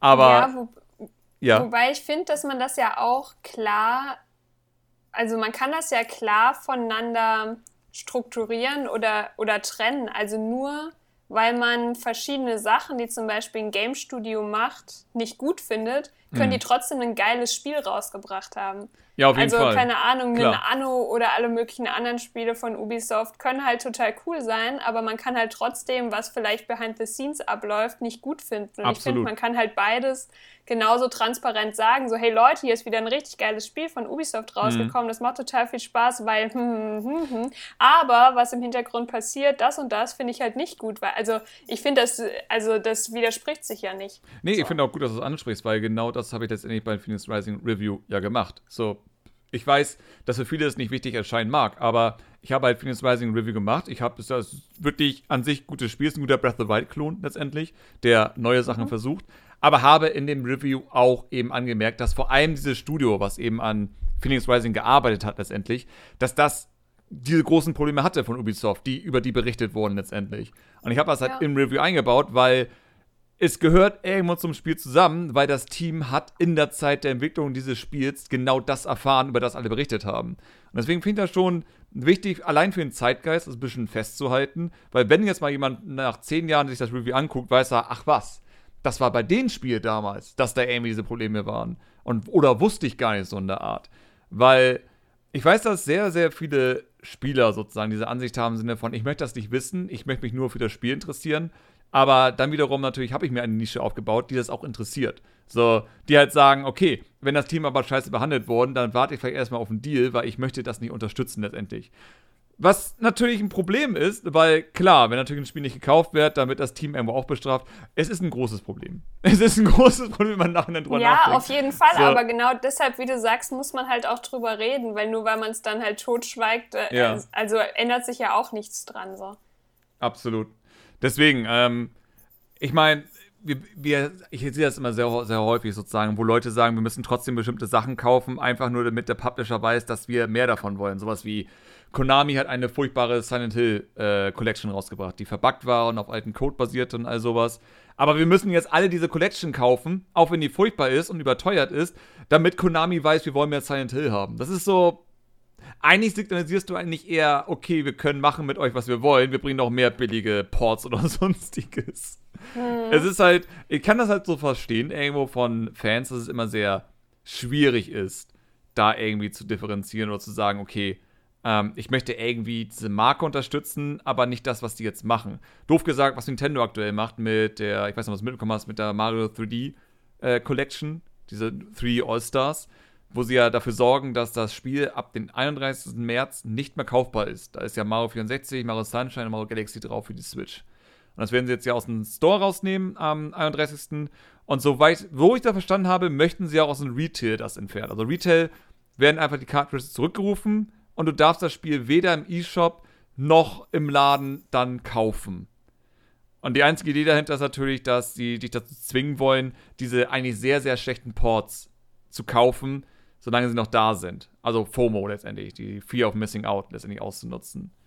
Und das ist immer so die Frage, will man das unterstützen? Weil ich habe halt gemerkt, viele fanden das richtig doof, was Nintendo gemacht hat. Die haben da schlechte Ports rausgebracht. Sie nutzen sozusagen FOMO aus, um dich sozusagen dazu zu zwingen, dieses Spiel zu kaufen.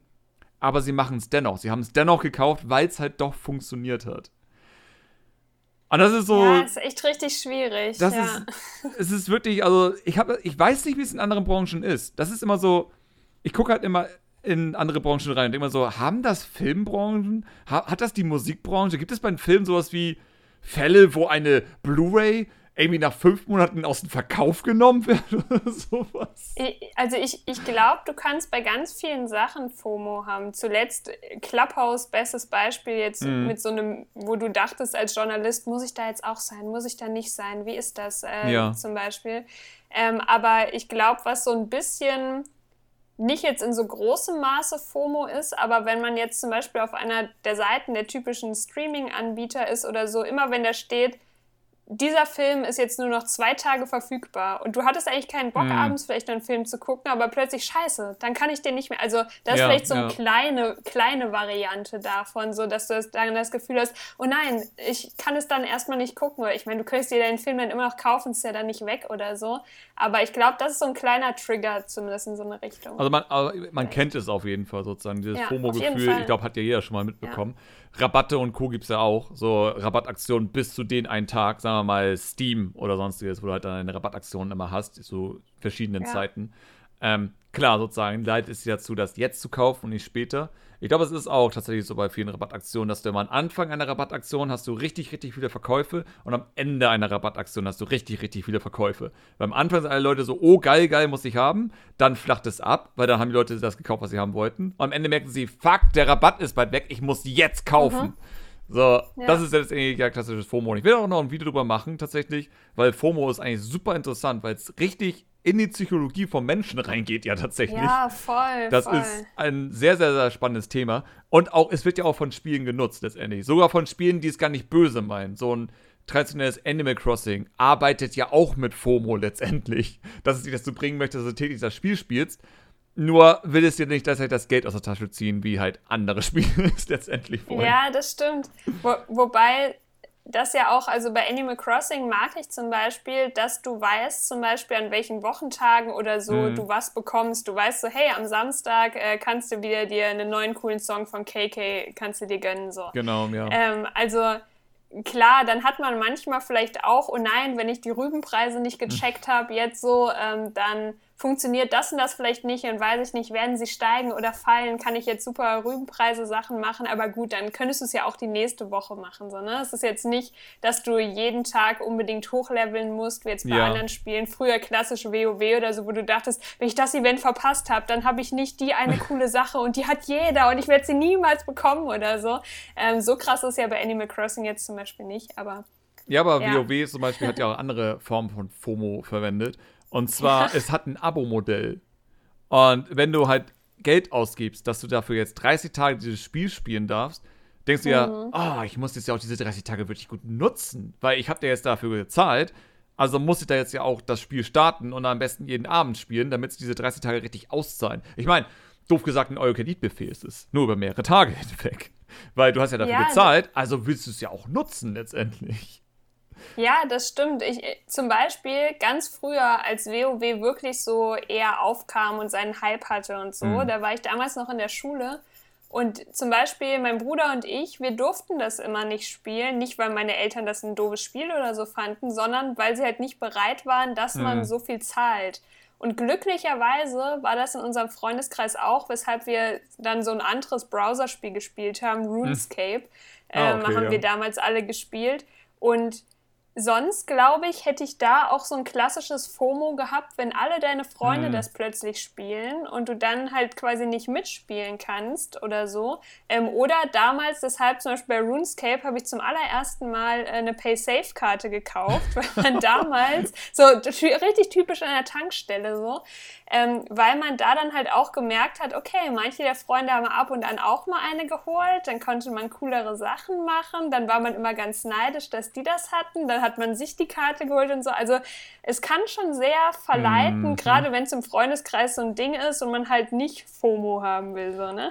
Ja, das, ich meine, so funktionieren heutzutage ja immer noch Free-to-Play-Spiele. So, ich ja. habe halt, es ist immer sehr schwer, wenn du halt branchenkritisch bist, so wie ich es ja teilweise anführe und darüber rede, wie sozusagen Lootboxen ein Problem sind, weil es eben sozusagen Leute ausnutzt, die dafür leicht empfangbar sind, weil ja. wir sind schon in einer Gesellschaft sozusagen, die teilweise sehr ich-fokussiert ist und viele können das nicht nachvollziehen. So, ich habe doch noch nie Geld in Overwatch ausgegeben. Warum ist es denn schlimm, dass du sozusagen in Overwatch äh, Lootboxen kaufen kannst? Das ist immer sozusagen die grundsätzliche Aussage. Und da muss man sozusagen die Leuten erstmal erklären: erstens, es gibt Leute, die dafür sehr viel mehr empfänglich sind. Zweitens, Overwatch nutzt FOMO, weil in Overwatch gibt es Events, das chinesische Neujahr, das Winter-Event, das Sommer-Event, wo du nur an dieser bestimmten Zeit, auch nur in diesem bestimmten Jahr, ganz bestimmte Skins bekommen kannst. Und wenn ja. du am Ende dieses Events bist, ist dir eine einzige Möglichkeit, dir Lootboxen zu kaufen, um diesen einen Skin zu haben, den du haben möchtest, weil alles ist dort willkürlich in diesem Spiel.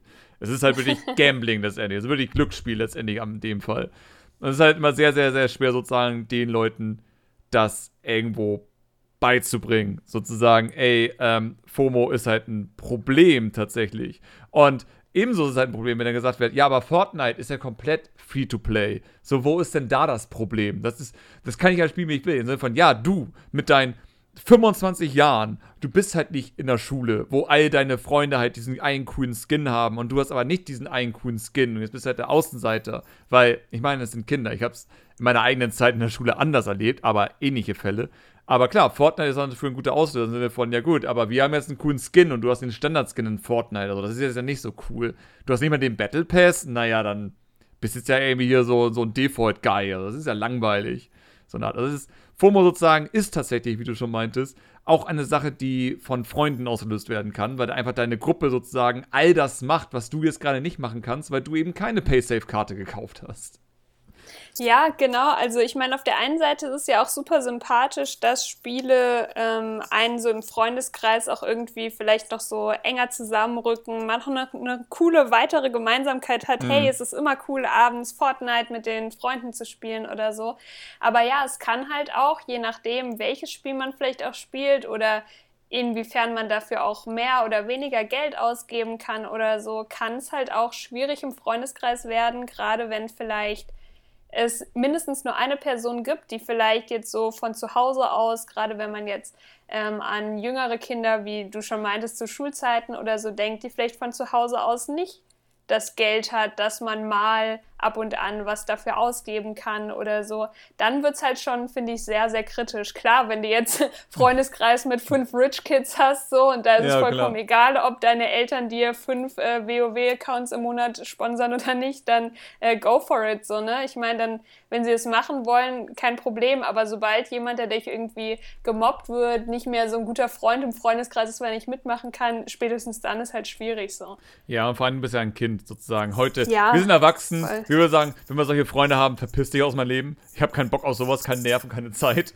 Aber natürlich als ja. Kind ist alles noch ein bisschen, du lernst ja erst sozusagen dieses soziale Miteinander, dass du sozusagen drüber hinweg äh, über, äh, überstehen musst, einfach sagen, okay, diese Leute sind nichts für mich und gut ist. Aber klar. Ja, vor, vor allem hast du halt als Kind auch so einen so gemein das klingt, aber du hast so einen beschränkteren mm. Radius ja auch. Das sind immer nur die fünf selben Freunde, die du in der Schule triffst zum Beispiel, weil du ja. halt noch nicht die Chance hattest, in den 50 Städten rundherum auch Leute durch Studium, durch Arbeit, durch irgendwas halt kennenzulernen. Das sind halt immer dieselben und wenn du sagst, yo, verpisst euch, dann kennst du halt ja, quasi klar. keinen mehr. So, das ist halt irgendwie so richtig schwierig. So, ähm, also ja, ist eine schwierige Thematik, aber deshalb ist es halt, je nachdem, welches Spiel es ist oder so, auch schwierig von den Entwicklern, wenn man sich an eine jüngere Zielgruppe richtet und dann gewisse Bezahlmodelle hat, die vielleicht nicht für alle mhm. realisierbar sind. So. Ja, natürlich. Und ich meine, deswegen kann ich absolut verstehen, sozusagen, wenn viele sagen, okay,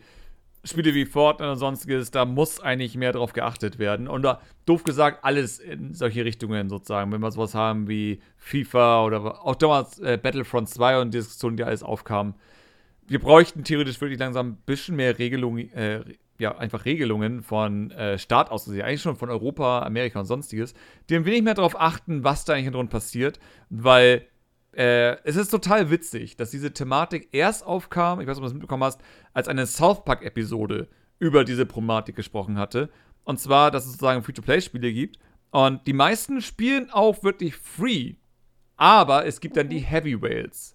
Und die Heavy Rails sind sozusagen die Kunden, die sozusagen um die äh, 50, 100 oder wenn nicht gar mehr andere Spieler mitfinanziert, weil das sind die, die richtig hart viel Geld in ein Spiel investieren. Mhm. Sowas ja. wie ähm, all die ganzen Free-to-Play-Spiele, die du auf Handy damals hattest und all so ein Spaß.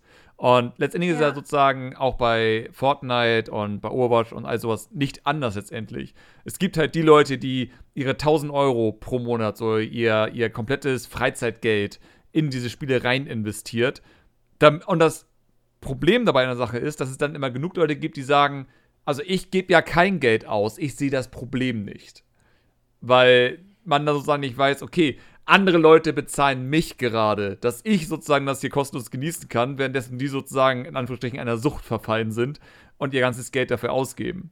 Aber wie gesagt, es ist eine Thematik, die ich schon ewig habe, eine Diskussion, die ich ewig habe. Ich habe noch keine Lösung dafür gefunden, weil egal wie häufig ich es erkläre, egal wie häufig ich sozusagen darüber rede und dass man einfach nichts dafür kann, kommt immer die Antwort, hier haben die halt selbst Schuld.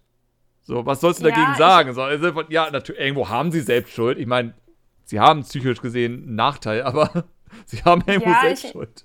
Ich meine, die Sache ist halt, dass es immer drauf ankommt, wie du mit Sachen umgehst. Ne? Andere sind halt, wie du sagst, anfälliger dafür, mhm. wenn man da vielleicht was kaufen kann und sie wollen wirklich jeden Skin und sie wollen das Beste und sie wollen und so weiter und so weiter. Und andere halt nicht, aber die Sache ist, das hast du halt ja bei vielen Sachen, wie zum Beispiel, wenn du ins Casino gehst. Ich ja. gehe auch mal total gerne ins Casino, aber wir sagen uns mit Freunden dann abends immer, hey, jeder holt sich zum Beispiel einfach nur für 50 Euro Jetons und wenn mhm. die weg sind, dann hatte man halt für 50 Euro zum Beispiel einen niceen Abend, aber das genau. war es einfach. Ja. Und dann stehen da aber auch andere, gerade vor allem immer ältere Herren, ich weiß gar nicht wieso, aber meistens ja. stehen ältere Herren dann neben dir, die dann zum Beispiel einfach einen Huni auf den Tisch legen und dann siehst du sie später wieder und sie legen den 500er dahin und wo du halt so merkst, so, ob die noch die Kontrolle gerade so mhm. über ihre Spielsucht haben oder nicht, ich bin mir nicht ganz sicher. Und das ist aber halt immer, wenn du als Spiel diese Möglichkeit eröffnest, dann kannst du halt nicht sagen, es wird schon keinem passieren. Manche kaufen vielleicht mal einen Skin oder nicht, mhm. sondern es gibt vielleicht immer die, die aus unterschiedlichen Gründen, wieso auch immer man dahin gekommen ist, dass man dafür empfänglicher ist oder ob es vielleicht Gruppendruck im Freundeskreis ist oder was auch immer es sein kann, das weiß man ja nie. Gibt es vielleicht immer Leute, die diese Gefahr halt laufen können, dass es so ein Sucht, hey, ich steigere mich da rein, Ding ja. werden kann. So, ne? es, ist, es ist halt wirklich schwer in der Hinsicht, weil ja. ich habe ja selbst damals mit meinem Spiel Blobcat sozusagen, mein Spiel Blobcat war damals als erstes auf Mobile erschienen. Und ja. ich war schon immer so ein großer Feind von dieser ganzen, doof gesagt, Free-to-Play-Mechanik, dieses, du kannst im Mobile spielen, eigentlich unendlich Geld ausgeben, damit du immer mehr und mehr aus einfacher hast in ein Spiel. Fand ich immer seltsam. Und ich dachte mal sozusagen, nee, ich will ein cooles Spiel machen, die Leute können das runterladen, es wird Werbung angezeigt, du kannst dir vielleicht ein bisschen DLC irgendwie dadurch sozusagen freischalten und du hast die Möglichkeit, Werbung abzuschalten für 3 Euro sozusagen. So, und ich dachte mir so, okay, ja. ich probiere es einfach mal aus. Äh, Resultat war, es hat an sich, vor allem mal die Zeit beachtet, unfassbar viel Minus gemacht. So, mhm. hätte es nicht damals schon sowas gegeben wie, ich habe das Spiel in Livestream gezeigt, jede Woche und Spenden gesammelt und sonstiges. Das wäre eine Katastrophe gewesen, rein theoretisch. ähm, und es hat für mich einfach gemerkt, ich bin nicht gemacht für Mobile-Markt. So, ich kann keine Spiele anbieten, bei denen ich ständig immer und immer und immer wieder die Hand aufhalte und sage, hier, gib mir Geld, gib mir Geld, gib mir Geld. Wenn du es besser haben willst, wenn du schneller haben willst, gib mir jetzt Geld. Als ich dann Blobkit sozusagen für den PC gemacht habe, war es dann ein bisschen besser. So, ich hatte halt damals dann äh, für jede äh, große Spende halt dann einen Steam-Key gegeben. Im Nachhinein auch das für alle Neuentwickler, die irgendwie Keys rausgeben wollen, für Spenden, für Patreon und sonstiges. Lasst es. Das ist eine ganz doofe Idee, weil alle Steam-Keys, die ihr generieren lässt und dann jemanden gebt, zählt nicht in die Steam-Bewertung. Und die oh. Steam-Bewertung ist das, was der Algorithmus ist. Bedeutet, diese weiß nicht, 200, 300 Blobcats, die Steam-Keys, die ich rausgegeben habe an die Leute, und die haben gute positive Bewertungen gegeben, wurden nicht gezählt. Am Ende der Blobcat ist irgendwie so 20, 30 Bewertungen, weil ja. alle anderen, wenn gesagt, hat ein Key erhalten, zählt nicht in die Bewertung. Scheiße. Und schon fliegst du aus dem Algorithmus raus. Also deswegen macht das nicht. Auf keinen Fall Steam-Keys versprechen, wenn ihr irgendwie, irgendwie einen äh, Livestream macht über die Entwicklung oder sonstiges. Es ist, es ist doof ja. und es ist ärgerlich, aber ja. Am meisten natürlich am Ende die Switch-Version gebracht, weil klar, Switch-Version ist immer sozusagen ein Zeichen dafür, es ist ein richtiges Videospiel, doof gesagt. So, auf Steam kommen halt pro Tag um die äh, 10 bis 50 Spiele raus. Klar, sozusagen ein Switch-Release dann irgendwo dann sich wie ein wertiges Spiel anfühlt. Und ich kenne es ja selbst.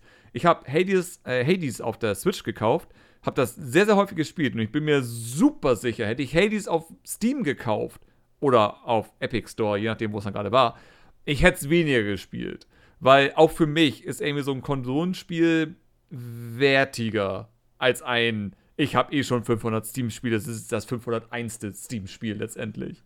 Ja, also, in der Steam-Bibliothek gehen die halt teilweise auch unter, ne? Und wenn genau. du die halt so auf der Switch einfach gerade da so hast, gerade Hades hat mein Freund auch gespielt, auch auf der Switch mhm. so und äh, auch Stunden mit verbracht. Ja, eben. ähm, ja, also du hast es halt ganz anders, wie du früher, keine Ahnung, äh, die verschiedenen, ähm, ja, wirklich äh, CDs oder verschiedene Sachen. Du hast das Gefühl, du hast das eher, als wenn du eh so eine lange Liste hast mit ja 500 anderen Titeln, wie du schon sagst. Ne? Eben genau. Und das, das Ding ist auch bei Switch habe ich irgendwie weniger das Problem, dann auch mal den Vollpreis zu zahlen. Bei Steam ist es so, ich warte auf einen Deal. Das muss jetzt ja nicht sein. Ich weiß ja nicht mal, ob ich das spiele. Bei Switch ist es wirklich so, wenn ich ein Spiel kaufe, ich habe mich vorher informiert, läuft das erstmal gut. Weil das ist meine negative Erfahrung. Viele Switch-Spiele laufen leider nicht so gut, wenn die portiert werden. Ja. Und wenn sie aber gut laufen, sowas wie Hades sozusagen, wo ich weiß, okay, das ist ein gutes Spiel und das läuft auf der Switch richtig gut, dann zahle ich da auch dann eben den Vollpreis für. Weil dann haben die Entwickler das auch irgendwo verdient, in meinen Augen. Steam ist hingegen, ich, wie du auch schon sagtest und letztendlich auch das Thema angemerkt ist, es sind halt diese 500 Spiele, die ich in meiner Liste habe. Und ich habe so viele nicht mehr gestartet. Also ich habe so viele Spiele, die ich noch nie in meinem Leben einmal gestartet habe. Wenn Hades dazwischen gekommen wäre, ich glaube, ich hätte länger gebraucht, um es zumindest das erste Mal zu starten, um dann in eine gewisse Sucht zu verfallen, tatsächlich. Ich meine, das haben halt Ja, halt ich- diese Spiele an sich.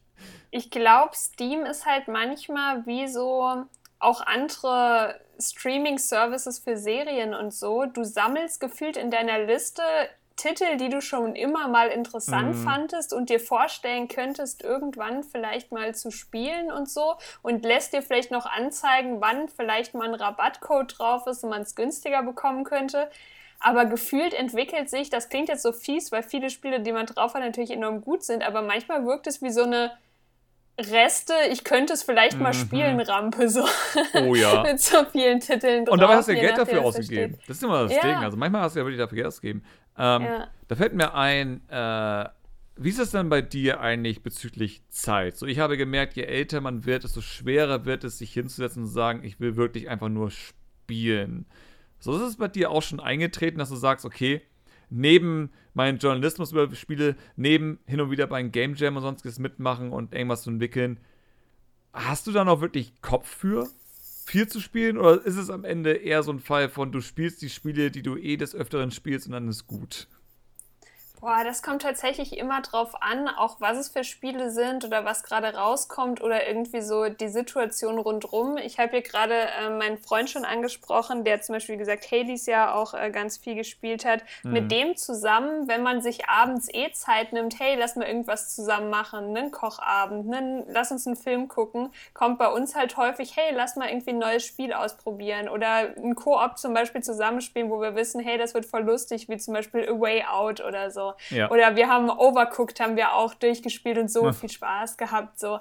Also ähm, es ist halt eher was, wo man sich bewusst für Zeit nehmen muss oder bewusst eher Zeit für einplant, würde ich sagen, neben all den Aufgaben von äh, die Arbeit und YouTube und so, ähm, dass man halt bewusst sagt, ich will das jetzt irgendwie spielen. Es ist nicht mehr wie früher so, man kommt von der Schule heim und man weiß nicht, was soll ich machen. Ach, ich Oh könnte ja ja. mal weiter zocken oder so. Das war, das war noch starke Zeiten so. Mhm. Ähm, Genau, also man macht es eher bewusster oder macht es halt vielleicht manchmal auch, dass man bewusst für ein Video, weil man weiß, oh, das Spiel fand ich schon immer interessant, vielleicht mache ich da ein Video drüber, ich nehme mir jetzt mal die Zeit und spiele das und überlege mir, hey, mache ich jetzt wirklich ein Video drüber oder so. Also es ist gefühlt geplanter geworden und natürlich nicht mehr so viel Zeitzeit wie früher, aber dadurch ist ist irgendwie auch cool, weil man weiß, man hat nicht so viel Zeit und jetzt nehme ich sie mir bewusst für die Spiele. Also es ist trotzdem noch eine besondere Zeit, wenn auch nicht mehr so viel wie früher natürlich. Ja, ich meine, ich glaube, deswegen ist es für mich immer schwerer geworden, RPGs zu spielen.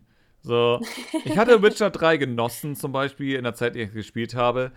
Aber irgendwann war ich an dem Punkt, wo ich dachte, ich kann nicht mehr. So, es, es gibt so viele Spiele, die auf mich warten, letztendlich. Und wenn ich jetzt noch weitere 50 Stunden in Witcher investiere, dann komme ich zu garantiert drei anderen kleineren Spielen nicht mehr. Und ich bin tatsächlich an diesem Punkt angekommen, wo da auch viele andere sind. Ich genieße aktuell kleinere, kürzere Spiele als diese großen, endlos langen Spiele tatsächlich.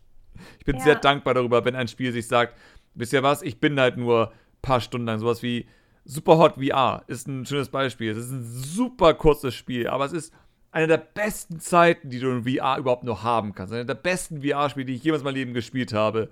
Und lieber spiele ich sowas nochmal schnell durch, als irgendwie ein riesengroßes, episches Fantasy-Abenteuer, weil ich irgendwie gerade eher das Gefühl habe, ich brauche eher was Schnelles, Cooles, um mich dann auch wieder an was anderes setzen zu können. Aber ich glaube, je mehr kreative Arbeit man macht, ich meine, ich zähle dich jetzt auch dazu natürlich, weil Journalismus und Videos machen sonstiges ist kreative Arbeit, logischerweise Ja, klar. man denkt halt sehr viel drüber nach. Man denkt schon an den nächsten Tag. Man denkt schon darüber, was mache ich als nächstes? Was kommt als nächstes?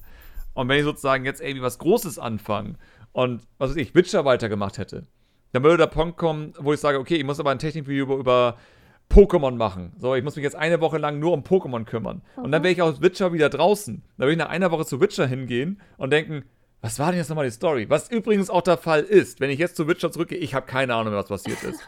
Irgendein Mädchen, weiße Haare und weg und keine Ahnung. Irgendwas war da. Ich habe keine Ahnung mehr. So, das ist mein Problem eigentlich mit längeren Spielen. Und gut, Witcher ist eigentlich ein gemeines Beispiel, aber Witcher hat immerhin dieses Feature, dass du bei jedem Mal starten die Story von zuher erzählt bekommst, was cool ist. Ja, das finde ich auch cool. Das ist ein wirklich cooles Feature und ich habe das Gefühl, die hatten gewusst, dass es solche Menschen gibt. Ich frage mich, warum Cyberpunk nicht hat, weil wenn ich Cyberpunk mhm. weitermachen sollte, wenn sie es dann mal irgendwann fertig gepatcht haben, werde ich auch keine Ahnung mehr haben. Ich muss von vorne anfangen. Ich habe keine Ahnung mehr, was wirklich passiert ist. Ähm, aber grundsätzlich geht es halt darum. So, ich genieße aktuell kürzere Spiele. Ich mag lieber aktuell kurze Spiele, die ein cooles Gameplay-Element haben, anstatt Spiele, die sich in die Länge ziehen. So, weniger Trailer Princess, mehr Majora's Mask. Doof gesagt, ja. wenn man es in Zelda runterbrechen möchte. ja, vielleicht bei mir jetzt noch als ganz spannender Hinweis, also so wie ich es beschrieben habe, ist es normalerweise hm. so von der Zeit her. Die letzten Monate waren aber ein bisschen anders. Und zwar, du hast es ja auch mitbekommen, ähm, ich bin dieses Jahr in der Jury vom Deutschen Computerspielpreis. Hm, ja. Und ähm, da mussten wir, um natürlich so rauszufinden, wer sind unsere Nominierten, wer sagen wir dann, das wirklich gewinnt. Also wer letztendlich gewinnt, das steht noch aus. Aber ich durfte deshalb die letzten Monate immer abends, damit man auch auf die wirklich Anzahl der Eingaben Eingereichten kommt, so viele Spiele testen und ausprobieren und wirklich ja auch länger spielen, damit man auch eine faire Bewertung in seiner Kategorie und so auch geben kann. Das war schon sehr also das war schon sehr intensiv. Also auf der einen Seite war es cool, wie viele neue Einblicke man bekommen hat. Auf der oh ja. anderen Seite, puh, war es auch, äh, auch krass. ich kann mir vorstellen. Also ich habe ja ähm, selbst jedes Jahr einen sehr kritischen Blick auf den deutschen Computerspielepreis. Aber eher auf die Hinsicht von, dass sozusagen Deutschland sehr aktiv gegen die Entwicklung der Branche agiert. So, wir haben ja nur wieder Förderungen und ich hatte auch damals bei einer Förderung mitgemacht. Ich weiß nicht mehr, welche es war. Es war eine richtig große deutschlandweite Förderung, die es da irgendwie gab. Ähm, und es gab auch eine Webseite, wo sie halt gezeigt haben, wer hier eine Förderung bekam. Und mhm. ich habe mir diese Webseite angesehen und einige hatten da irgendwie ihre 50.000 und mehr Euro bekommen für halt wirklich katastrophale Mobile-Spiele, wo du sagst, ein Download ist ein Download zu viel. Weil das war halt wirklich, wirklich, wirklich schlimm. So. Okay, krass. So, sagen wir so, wenn du Studenten hast von einem Game Design Studium, dann werden die garantiert etwas Besseres herstellen als das, was da 50.000 Euro bekommen hat. So, ich war halt wirklich überrascht und schockiert am Ende. Vor allem, weil mein Pitch war halt wirklich sehr ambitious letztendlich. Das war wirklich ein großes Abenteuer, was ich schon immer mal entwickeln wollte, mit Online-Koop und sonstiges. Ähm, und ich hatte da Gott sei Dank auch zwei eigentlich fähige Programmierer, da war halt einer abgesprungen, deswegen hat es halt nicht funktioniert. Ansonsten hätten wir das Geld tatsächlich bekommen und wir hätten dieses Spiel entwickelt. Ähm, was schade ist, aber ja, und da habe ich ja gesehen, sozusagen, das ist, das ist, ich nenne sie mal Konkurrenz oder Mitteilnehmer an, diesen, an dieser Förderung, wo auch einige Simulationsspiele, ich glaube irgendwie sowas wie Autobahnfahrer äh, oder sonstiges, wo Spiele, wo du sagst, die hätten normale Leute, die in der Branche ein bisschen länger arbeiten, innerhalb an zwei Wochenenden entwickelt. Sagen wir mal ganz ehrlich. So, es sind einige Spiele, wo ihr sagt, das entwickelt man in zwei Wochenenden. Und die haben dann ihre 50, 100.000 Euro bekommen. Ich denke mal, ich habe das Gefühl, dass die Leute gar nicht genau wissen, was sie da sozusagen, wofür sie eigentlich Geld für geben. So, ich weiß nicht, ob du da irgendwie mehr Einblick hast, aber ich hatte dann auch mit den Leuten einmal geredet, weil ich ihnen erklären musste, was ist denn da gerade los. Und man hat gemerkt, die wissen nicht, was Spiele wirklich sind. Also, ich weiß nicht, es ist, es ist so ein Gefühl, als wenn die Leute, die über das Geld entscheiden, über die Förderung entscheiden, und ich weiß nicht, mein Computerspielepreis, so doof es auch klingt, dass du jetzt in der Jury dabei bist, macht mir Hoffnung. Weil das sagt mir, da ist jemand dabei, der hat Ahnung. So, das ist schon mal gut. Wir kommen den Sache ein bisschen näher. Aber ich habe immer teilweise das Gefühl, da sind auch ein paar Leute dabei, die haben gar nicht so viel Nähe zu Videospielen vielleicht. Ich weiß nicht. Echt? Also also vielleicht hängt das davon ab, ich weiß ja nicht, bei welcher Förderung das jetzt bei dir war oder so. Hm. Ich meine, jeder kann, kann, ja in der Theorie eine Förderung ausschreiben, wenn er Lust hat. Das können ja auch große Unternehmen sein, die sich denken, ja. ich schreibe jetzt einfach mal eine Förderung für Games aus, weil Games klingt so cool und digital und wir wollen ja jetzt mitmachen oder also keine, keine Ahnung, wieso ähm, auch andere Firmen das ausschreiben können. Vielleicht war das ja bei deiner Firma so. Das war schon vom Start, also das war Deutschland mhm. tatsächlich, die das gefördert ja. haben. Ich müsste es irgendwann mal ja. raussuchen, aber ja, das ist ja. Genau, also ich hatte jetzt beim Deutschen Computerspielpreis ganz anders das Gefühl so. Ähm, ich hatte das Gefühl, dass sich die Leute sehr gut mit der Branche auseinandersetzen. Man kann auf der Homepage vom Deutschen Computerspielpreis ähm, ja auch einsehen, wer so Teil der Jury ist. Also mhm. das steht da ja offen. Und ähm, das ist eine wirklich sehr schöne Mischung aus ähm, Leuten, die in Game Studios selber als Spieleentwickler arbeiten. Leute waren dabei, die zum Beispiel ähm, hier sich so drum kümmern, hey, die Spiele, welche FSK und so USK-Einstufungen bekommen die eigentlich? Ähm, es sind Leute dabei, wie zum Beispiel ich jetzt mit eher einem journalistischen Background. Also es sind wirklich gut zusammengewürfelte Teams, die dann mhm. über die einzelnen Kategorien eben also diskutieren. Ich darf leider nicht sagen, für welche Kategorie ich zuständig war, ja, damit klar. man das nicht zurückverfolgen kann. Ähm, aber wir haben da so gute Diskussionen geführt von wie ist das umgesetzt, bis, hey, inhaltlich war das und das aber eher schwierig, fanden wir die Aussage davon wirklich so gut, ach, guck mal, welcher Entwickler das eingereicht hat, ah, bei dem ist das vielleicht eher kritisch oder ah, spannend, dass die das trotzdem geschafft haben, so gut zu machen. Also man hat schon wirklich sehr intensiv und ehrlich und gut darüber diskutiert, sodass mhm. ich das, wie du es jetzt beschreibst, zu keiner Sekunde bisher das Gefühl hatte. Das ist gut. Fall. Also ich, ich habe auch die Hoffnung sozusagen natürlich, dass sich dieser äh, Spielepreis ein bisschen weiterentwickelt über die Jahre und da einfach ein bisschen mehr klar wird, was da überhaupt wichtig ist. Weil, doof gesagt, jedes Jahr war die Show für mich eine komplette Katastrophe. So, es war jedes Mal das Gefühl von, erstmal, man nutzt irgendeine Moderatorin, die einfach ein Z-Promi aus Deutschland ist, äh, das überhaupt keinen Bezug auf diese Branche hat und mir denke, nutzt doch einfach jemanden aus der Branche. Es gibt so viele richtig talentierte Leute, die auch eine Show führen können, die sozusagen diesen Computerspielepreis halt präsentieren können. Warum nutzen wir Leute, die zwar bekannt sind aus anderen Sendungen, aber null Bezug haben auf diese Branche? Weil die haben selbst dann in der Show sagen müssen, sowas wie, ich habe keine Ahnung von dem, was ich hier mache. Und das ist dann vielleicht irgendwie charmant für irgendjemanden, der keine Ahnung davon hat, aber für jeden, der in der Branche hockt, denkt sich, ja, du hast keine Ahnung und du machst trotzdem diese Show. Was machst du hier eigentlich letztendlich? So, das ja, ist da, also, wie über die ja. Moderatorin, Moderatorin und so entschieden wird, da, also da hatte ich jetzt in der Jury, das habe ich nicht mitbekommen, wer das jetzt ja, irgendwie entscheidet oder so.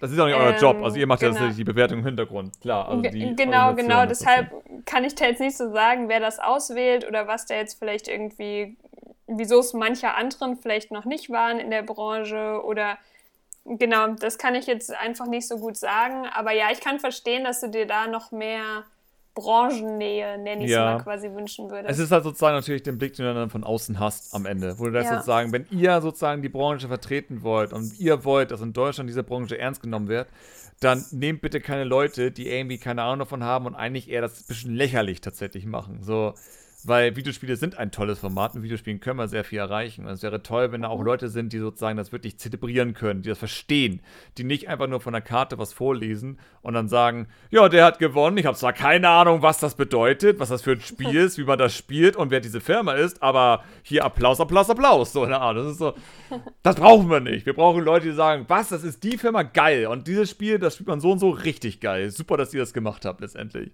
So, das wäre halt schön, aber ich weiß sozusagen, dass Leute darüber entscheiden, die sozusagen eher dahin Richtung gehen, wen nutzen wir, wir brauchen ein Gesicht für diese Aktion, wir müssen auch mal die, die äh, andere Gruppe bekommen, sowas wie doof gesagt, meine Eltern müssen erreicht werden, auch wenn die damit nicht erreicht werden.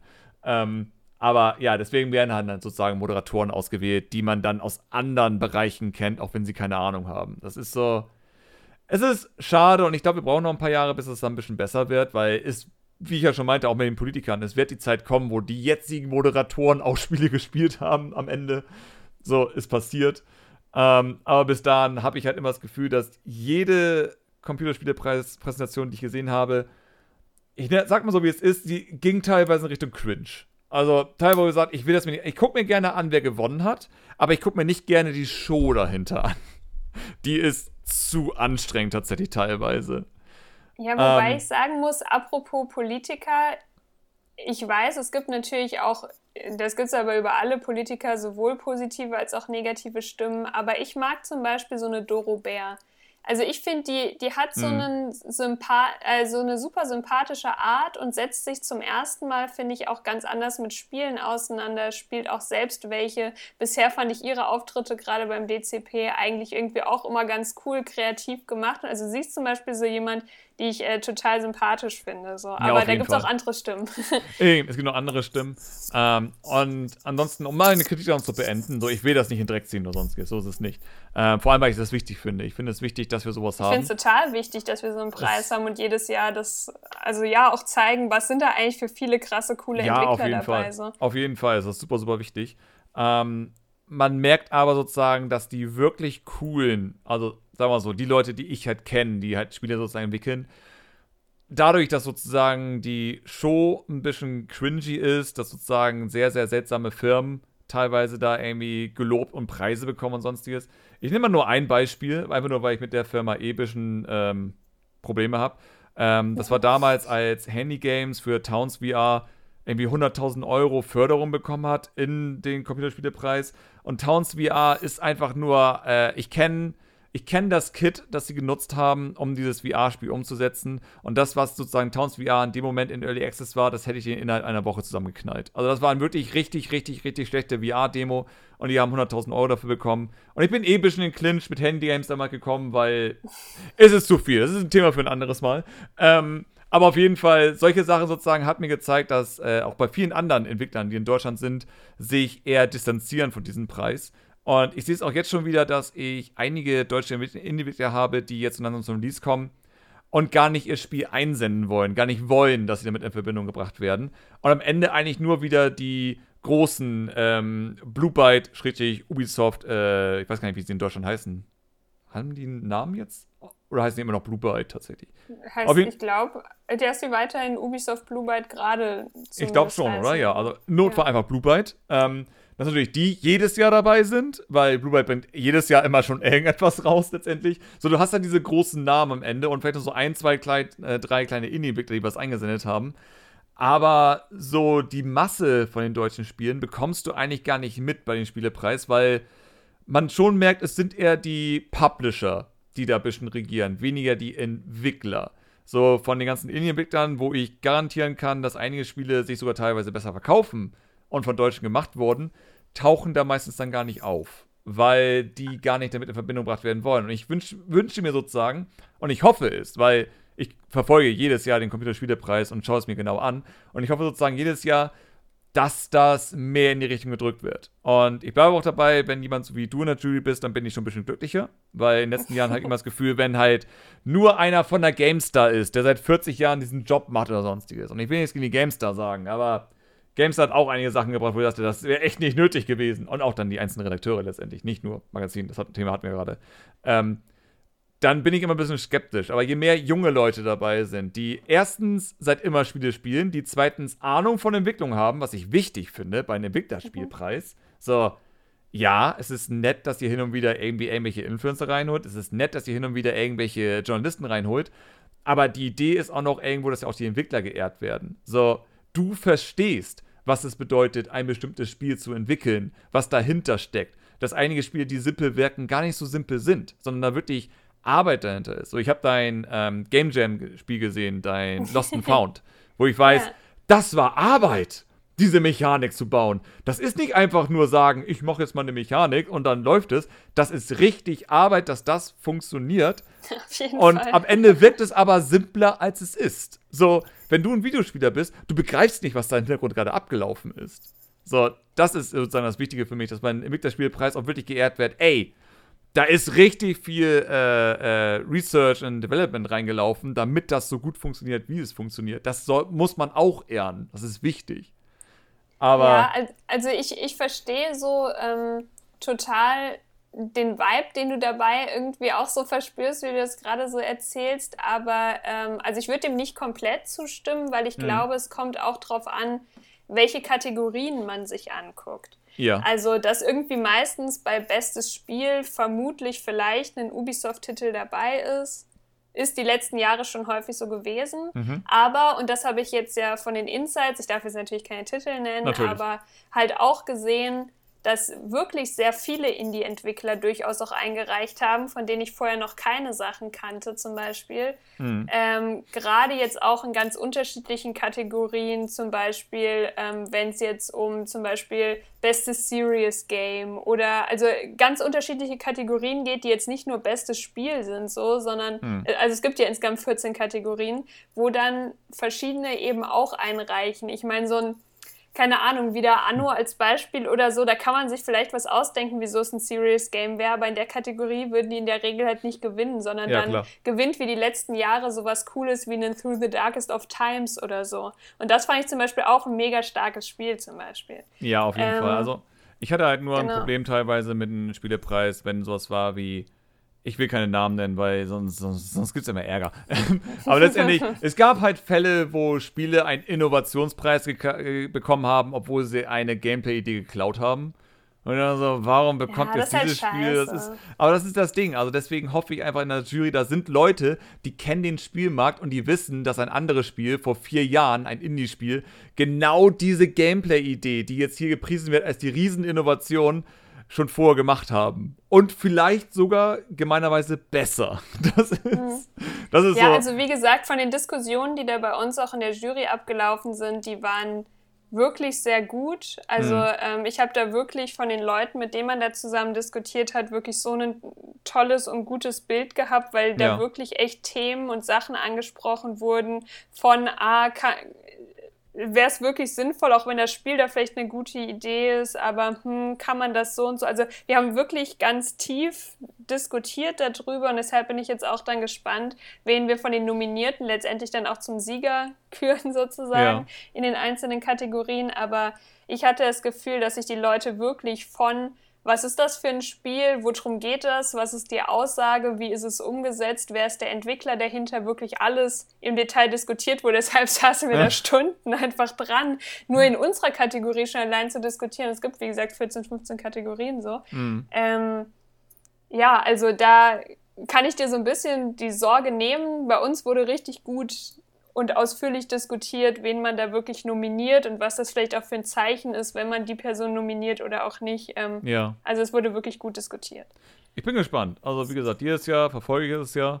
Ähm, vielleicht wäre es mal diese Zeit auch wirklich mal ein Video drüber zu machen und darüber ein bisschen zu diskutieren, weil ich glaube, auch so, ich meine, dich, für dich ist es nicht wichtig, aber ich glaube vor allem natürlich die Leute ganz oben, die sozusagen ja das Geld geben für diesen Spielepreis letztendlich und die ganzen Sponsoren und so. Ich glaube, es ist auch ganz wichtig, für, dass die auch mal ein bisschen Feedback bekommen.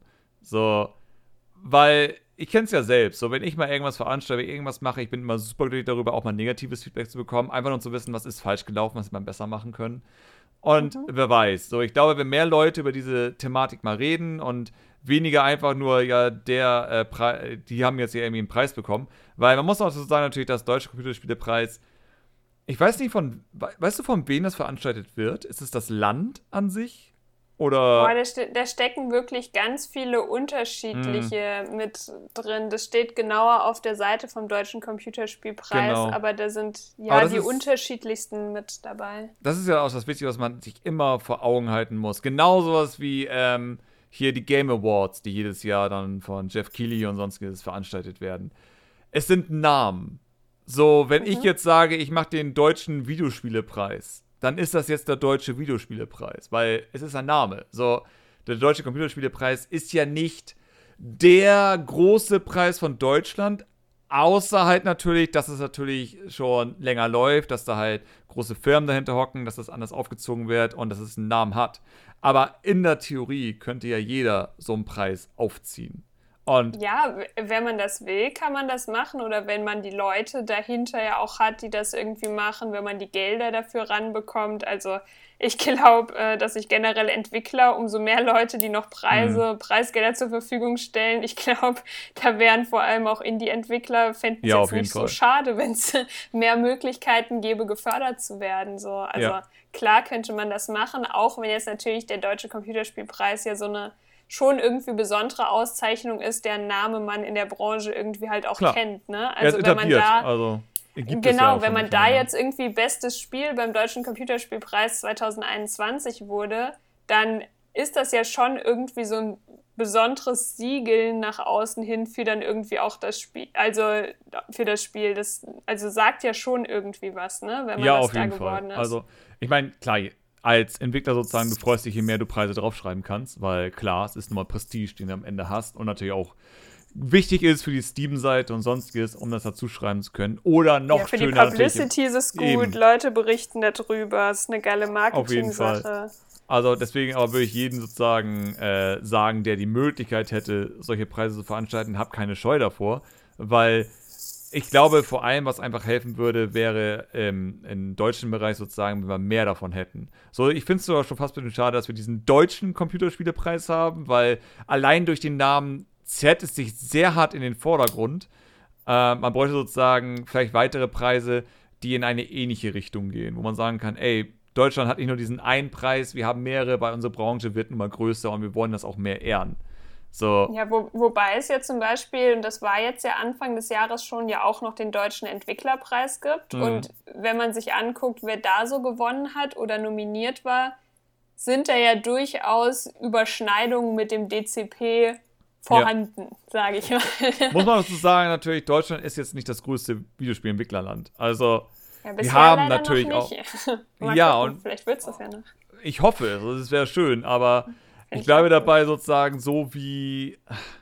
So wie die Gelder fließen, wie gesagt, bei dieser Förderung habe ich es ja gesehen, so wie die Gelder da fließen, da wird nicht viel bei rumkommen. So, wir müssen in eine andere Richtung denken. Wenn wir sozusagen wirklich mehr CG Projekt Red oder mehr Ubisoft oder mehr sonstige Firmen werden sollen. Und wenn es sowas ist wie ein damaliges Rare aus England oder all sowas, wenn wir solche Firmen mehr haben wollen in Deutschland, dann müssen wir auch mehr in die Richtung tun, tatsächlich. Und yeah. das kam aber bisher dann, noch nicht ganz an. Also, ja, aber dann ist es halt gerade ein Problem, das, was du vorhin beschrieben hast, dass manche denken, dass der Preis vielleicht durch die Art, wie er präsentiert wird, so ein bisschen altbacken, so im mhm. Fernsehen und so vielleicht auch wirkt, dass dann halt gute Indie-Studios manchmal vielleicht nicht einreichen. Und das ja. ist ja dann gerade eigentlich auch ein Fehler, weil dann die guten die sich um die Fördermittel auch bewerben könnten damit, und es gibt ja echt einiges an Preisgeld, auch beim Deutschen Computerspielpreis, dass die ja dann quasi gar nicht so ins Blickfeld da irgendwie rücken oder die Chance haben, ihre guten Projekte gefördert zu bekommen. Das ist ja, ja dann gerade schwierig. So. Es ist super schwer. Also die Thematik finde ich an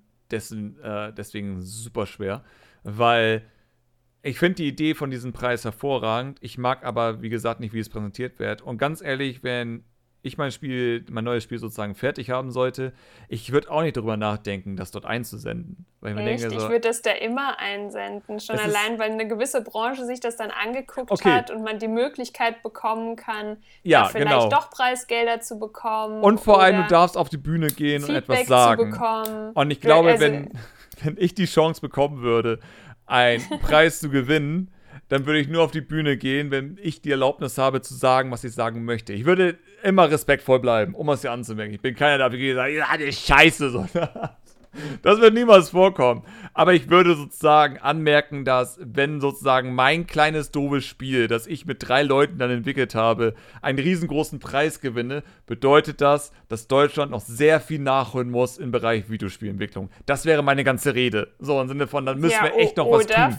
Oder vielleicht, man weiß ja auch nicht, vielleicht hast du es für die Kategorie eingereicht, dass es auch um gute Konzepte geht und vielleicht seid ihr zwar nur drei Leute gewesen, aber ihr habt das geilste Konzept des Jahrtausends und es wird halt einfach zu Recht geehrt, weil ihr eine geile Idee hattet. Also das kann ja Natürlich, alles gut sein. Es gibt ja eine gute an. Begründung Klar. dafür, ne? Auf wieso manche Fall. Leute gewinnen. Klar kann man nicht alles nachvollziehen oder würde in manchen Kategorien vielleicht anderen Nominierten mehr wünschen, weil man das Spiel halt mag oder so, wenn man es jetzt von außen sich halt anguckt, ähm, dass jemand anders gewinnt. Aber nur weil es halt vielleicht in der Vergangenheit, und ich weiß nicht, ob das unbedingt beim DCP so war, aber vielleicht mal falsche Entscheidungen gab, heißt es ja nicht, dass jede Entscheidung, die da gefällt wird, wie gesagt, dadurch, dass ich die Diskussionen auch mitbekommen habe, jetzt intern, dass die unbedingt falsch oder doof oder keine Ahnung sind. Nee, also ich finde, Fall. wenn ich so ein Spiel entwickeln würde und da wirklich dran hänge und es groß machen will, ich würde es da, glaube ich, immer einreichen. Schon alleine für das Feedback, die mögliche Publicity, irgendwie mhm. zu zeigen, hey, mein cooles Spiel kann auch hier Teil von äh, Videospiel Deutschland irgendwie sein. Guckt euch mein cooles Spiel an und im besten Fall gefördert zu werden. Also ich muss sagen, ja. ich finde das eigentlich eine echt gute Sache so und finde es schade, wenn Leute ihre guten Ideen nicht einreichen. Ja, aber also, das ist jetzt meine Meinung als Jurymitglied, ne? Ja, natürlich, klar. Also das ist das Problem ist sozusagen immer natürlich von außen. Ähm, es ist deswegen in meinen Augen super wichtig, dass die Veranstalter einfach begreifen, was sie eigentlich mit ihren Auftreten dann bezwecken. So, sie müssen da ernsthaft anfangen, diese Show mehr in Richtung Branche zu gehen und weniger in Richtung äh, weiß ich nicht, RTL äh, Abendbeschäftigung oder Abendsendung oder sonstiges. Das, das muss weg von dieser, von diesem Zeug. Es muss ja, eher was sein, so, es muss eine Zelebrierung der Branche sein und weniger ein Darstellen der Branche. Und das ist so, was man immer das Gefühl hat. So, du hast halt deinen Moderator, der einfach keine Ahnung hat von der Branche, der labert da seine Zettel runter und dann ist es halt durch. Aber es wird nicht zelebriert, es wird einfach nur äh, genannt. Und das ist so, was schade ist. So, wir brauchen mehr dieses, dass Leute glücklich sind, dass sie durchdrehen. Wir brauchen mehr, okay, doof gesagt, wir brauchen weniger ähm, RTL-Sendungen, wir brauchen mehr E3. Wir brauchen mehr Jubeln, wir brauchen mehr Irre, wir brauchen Konfetti. mehr Spektakel, so in der Hinsicht. so, weil ja. die Branche kann ja wundervoll sein, um was anzumerken. Ich meine, Videospiele sind immer das Medium, wo ich mich das bewusst entschieden habe, darüber zu reden, weil es mich am meisten betrifft und weil ich sozusagen am meisten, doof gesagt, äh, Gefühle für dieses Medium entwickelt habe. Ansonsten würde ich vielleicht über Serien reden oder über Filme oder sonstiges, aber Spiele haben es mir halt angetan. Und ich würde sozusagen diese Leidenschaft, die ich ja sozusagen für dieses Medium empfinde, auch gerne bei einem Preis spüren. So, wenn ich mir das, das angucke, dann möchte ich sozusagen mitfiebern und sagen, ja Mann, geil. Und ich bin froh, dass der Moderator gerade selbst abgeht und sagt, ja Mann. Und nicht, ich habe keine Ahnung, was dieses Spiel ist und wer diese Firma ist, aber ich bekomme einen Check, also das ist mir egal. So, das ist sozusagen mein größerer Kritikpunkt. Es ist weniger die Entscheidung, es ist mehr die Präsentation tatsächlich. Und mhm. ich glaube, das ja, ist sozusagen das Ding, was man vielleicht auch sozusagen den Veranstaltern ein bisschen beibringen muss. Also nicht du, ich rede von allen, die jetzt gerade zuhören. Ich verstehe. Ihr seid wichtig. Das. Ihr seid die Zuseher ja von sowas. Ihr müsst den Leuten das klar machen, dass ihr es anders haben wollt. Wenn es schlimm ist. Ich will nicht sagen, dass ihr jetzt sagt, oh mein Gott, äh, meckert alle Leute an. Wenn natürlich dieses Jahr auf einmal der Amy richtig geiler äh, Branchentyp oder sonstiges dabei ist, sage ich, Gratulation, finde ich geil. Äh, sagt er, dass es gut so ist, damit es immer so bleibt. Ja, man Aber kann ja auch natürlich positives Feedback zurückmelden. Auf jeden ne? Wenn Fall, man das irgendwie gut findet. Ähm, ich weiß tatsächlich noch gar nicht genau. Ich weiß bisher nur, dass es dieses Jahr natürlich online stattfinden wird im mhm. April. Aber ich weiß noch nicht, wer es da irgendwie jetzt moderieren wird oder wie das so abläuft. Und wer weiß, vielleicht macht man halt auch online das dann nochmal ganz anders, als wenn man halt wieder einen Fernsehsendeplatz hätte. Ne? Also, ja, auf jeden Fall. Ähm, da haben wir gerade auch drüber geredet, dass da vielleicht auch nochmal das Publikum ja auch ein anderes ist, weshalb man eher Personen dann schon aus der Fernsehwelt vielleicht in der Moderation nimmt oder so. Also ja, mal schauen, wie das jetzt online wird. Ich hm. freue mich, wie gesagt, schon total drauf, gerade weil man irgendwie ja dieses Jahr nochmal ganz anders involviert war und das dann zu sehen. Ähm, ja, ich meine, genau, vielleicht ist es mal spannend sozusagen, äh, so wie man es ja mit Nintendo Rex oder E3 sonst macht. Vielleicht ist es mal interessant, dieses Jahr, weil es ja eh online passiert, darüber einen Restream zu machen. So dass ich mich halt hinsetze, mir diesen Stream angucke und sozusagen mit der Community gemeinsam darüber diskutiere, währenddessen es abgespielt wird.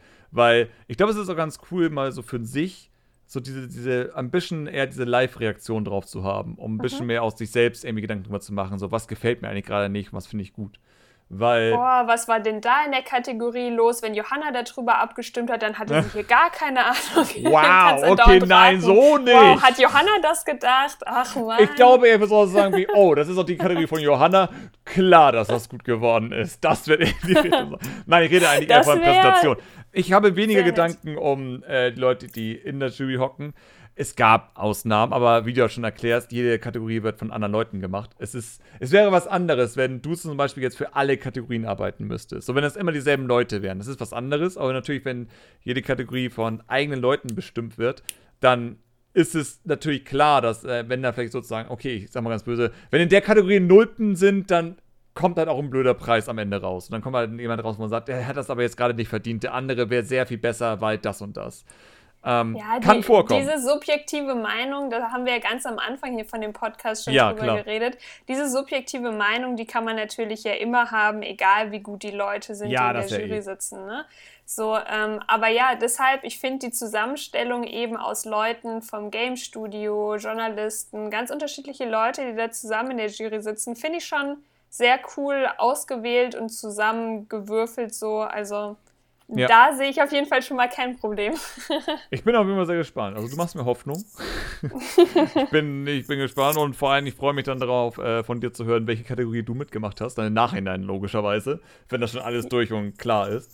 Ja, ähm, muss man mal gucken, ob ich es dann trotzdem ja sagen darf oder sagen okay, sollte, weil vielleicht mal, reden sich ja. ja. Leute drüber auf, aber vielleicht kann ich es dir ja geheim Genau, so, ich, ich, ich lasse niemanden weiter und es ist so ein kleines Geheimnis zwischen uns beiden. Genau, genau. Okay, ich habe noch ein kleines Thema, so fürs Ende. Ja. Und zwar, äh, ich möchte wieder ganz zurückgehen äh, mhm. von dem Ort, von wo wir uns kennen. Ja. Ähm, denn einfach deswegen, weil ich werde bei mit einem Kumpel von mir sprechen, der ein Game Design Studio mitgemacht hat. Mhm. Und ich als jemand, der ja sehr unkonventionell, äh, oder sagen wir so, der äh, aus der Sicht von jemandem, der sich für vor 20 Jahren mit der Thematik interessiert hat, sehr konventionell, aber heutzutage sehr unkonventionell für Spieleentwicklung interessiert hat, bedeutet jemand, der eben nicht die Chance hatte, sowas zu studieren, weil diese Berufe gab es einfach nicht. Ja, ich, mein, ich bin voll. damals zum Arbeitsamt gegangen, die haben mich mit großen Fragezeichen über Kopf angestarrt. So, was will der von uns? ähm, so, ich möchte mal so von deiner Sicht erstmal wissen, ich habe dich ja mitbekommen, du hattest bei der Add-on-Konferenz ja ein bisschen mitgewirkt. Du hast ja da ein bisschen mit Moderation, genau, ich habe die mitorganisiert, die genau. Moderation gemacht und auch nachdem du das, du warst ja bei der allerersten Game-Konferenz Addon mhm, dabei, genau. was tatsächlich schon vier Jahre her ist. Oh, vier, okay, ähm, gut. Oh Gott, ja, ich bin alt. Äh, genau, ja. und, und dann gab es noch zwei weitere Add-ons und dann kam die böse aktuelle Situation mit C.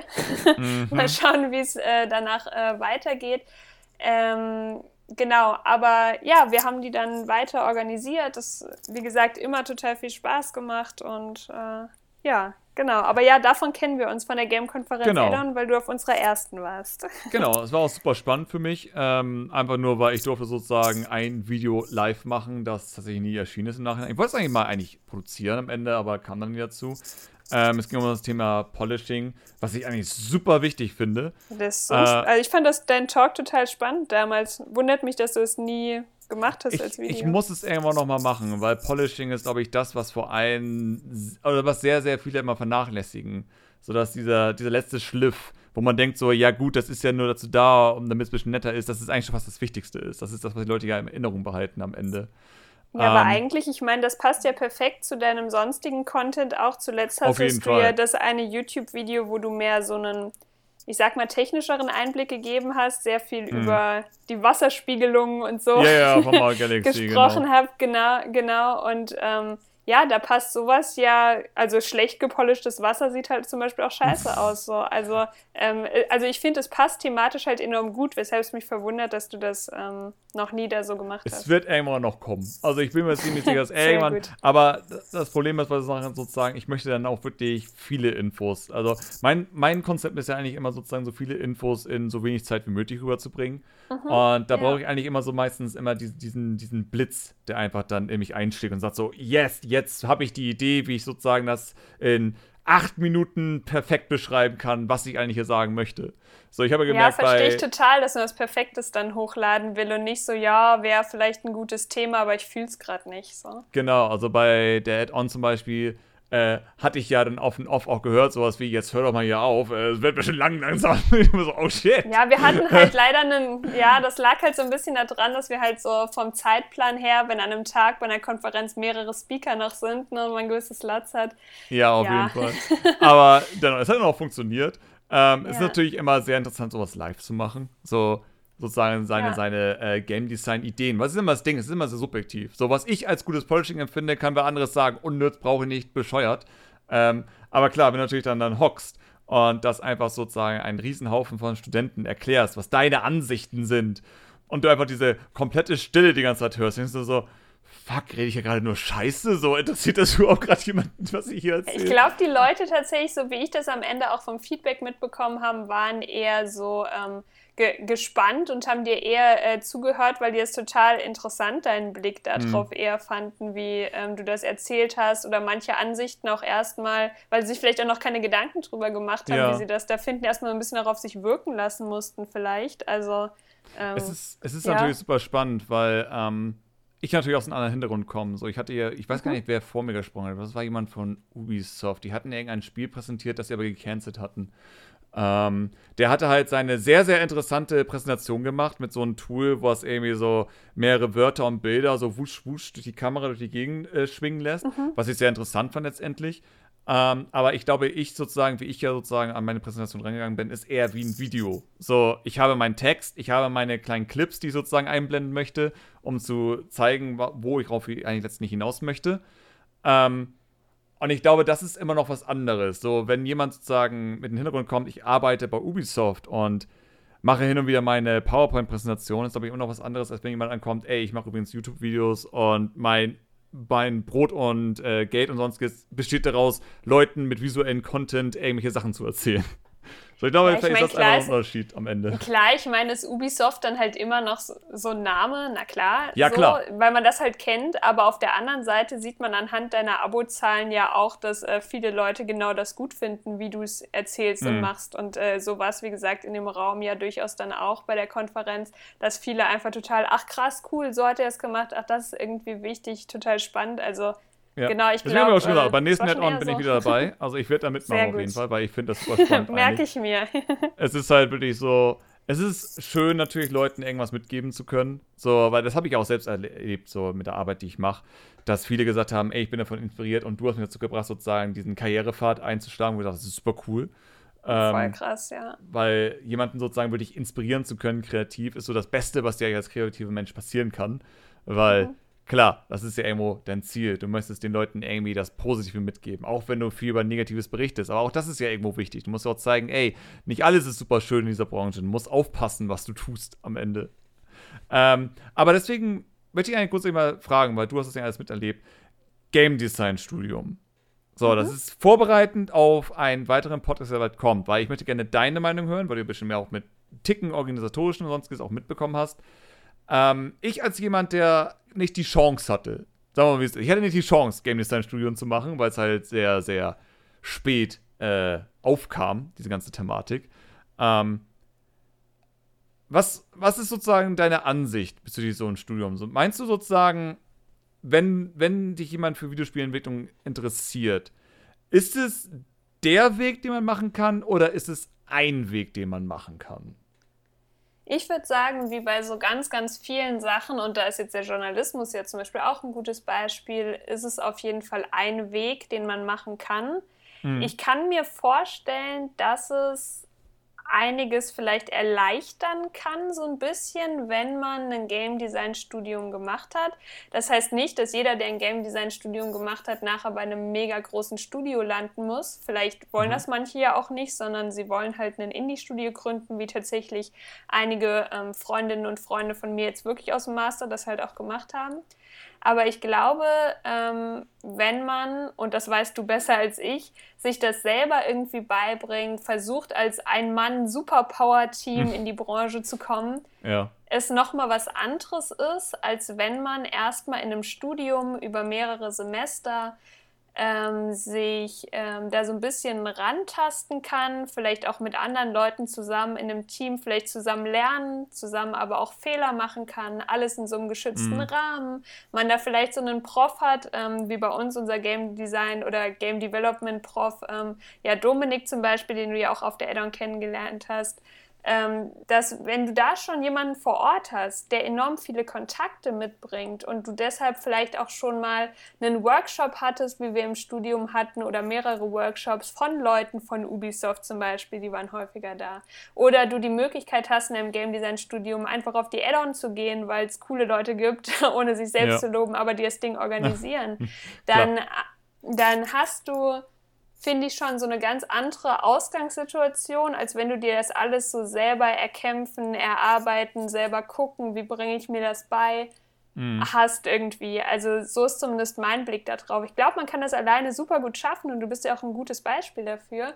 Ähm, aber ich glaube, wenn man noch nicht so genau weiß, vielleicht auch was genau will ich in der Games-Branche machen, wie komme ja. ich da vielleicht rein, ähm, wie ist das in einem Team zu arbeiten, wie entwickle ich überhaupt ein Spiel. Ich hatte vorher, bevor ich den Master gemacht habe, fand ich Games immer super, aber ich wusste nicht mal, wie Unity da funktioniert oder worauf ich da achten muss. Ja, oder klar. ich hatte so keine Ahnung und habe das da erst gelernt und mit Freunden ausprobiert. Und man konnte zusammen Fehler machen, aber auch lernen und Sachen rausfinden, dass also ich persönlich das auf jeden Fall mit meiner subjektiven Wahrnehmung das als eine sehr gute Sache empfunden habe, das als Background und Lernplatz, Lernspielplatz irgendwie zu haben. So.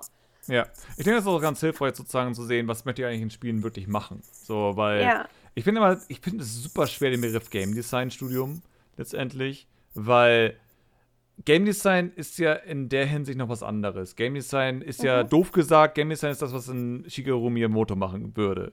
Der sich nur hinsetzt und sich überlegt, was kann ich für ein Spiel machen, das am Ende den Spielern Spaß macht. Aber mhm. Game Design ist ja nicht Modelle machen und Game Design ist auch nicht Programmieren und solche Sachen. Game Design, doof gesagt, ist ja nicht schon, wenn du wirklich unterbrechen möchtest, Game Design die Leute, die sich Brettspiele ausdenken. Das ist ja wirklich pures Game Design. Du machst nur das Design, du machst keine Gedanken darüber, wie das Brett aussieht, was für Figuren das sind oder sonstiges. Du machst dir nur Gedanken, wie wird es gespielt.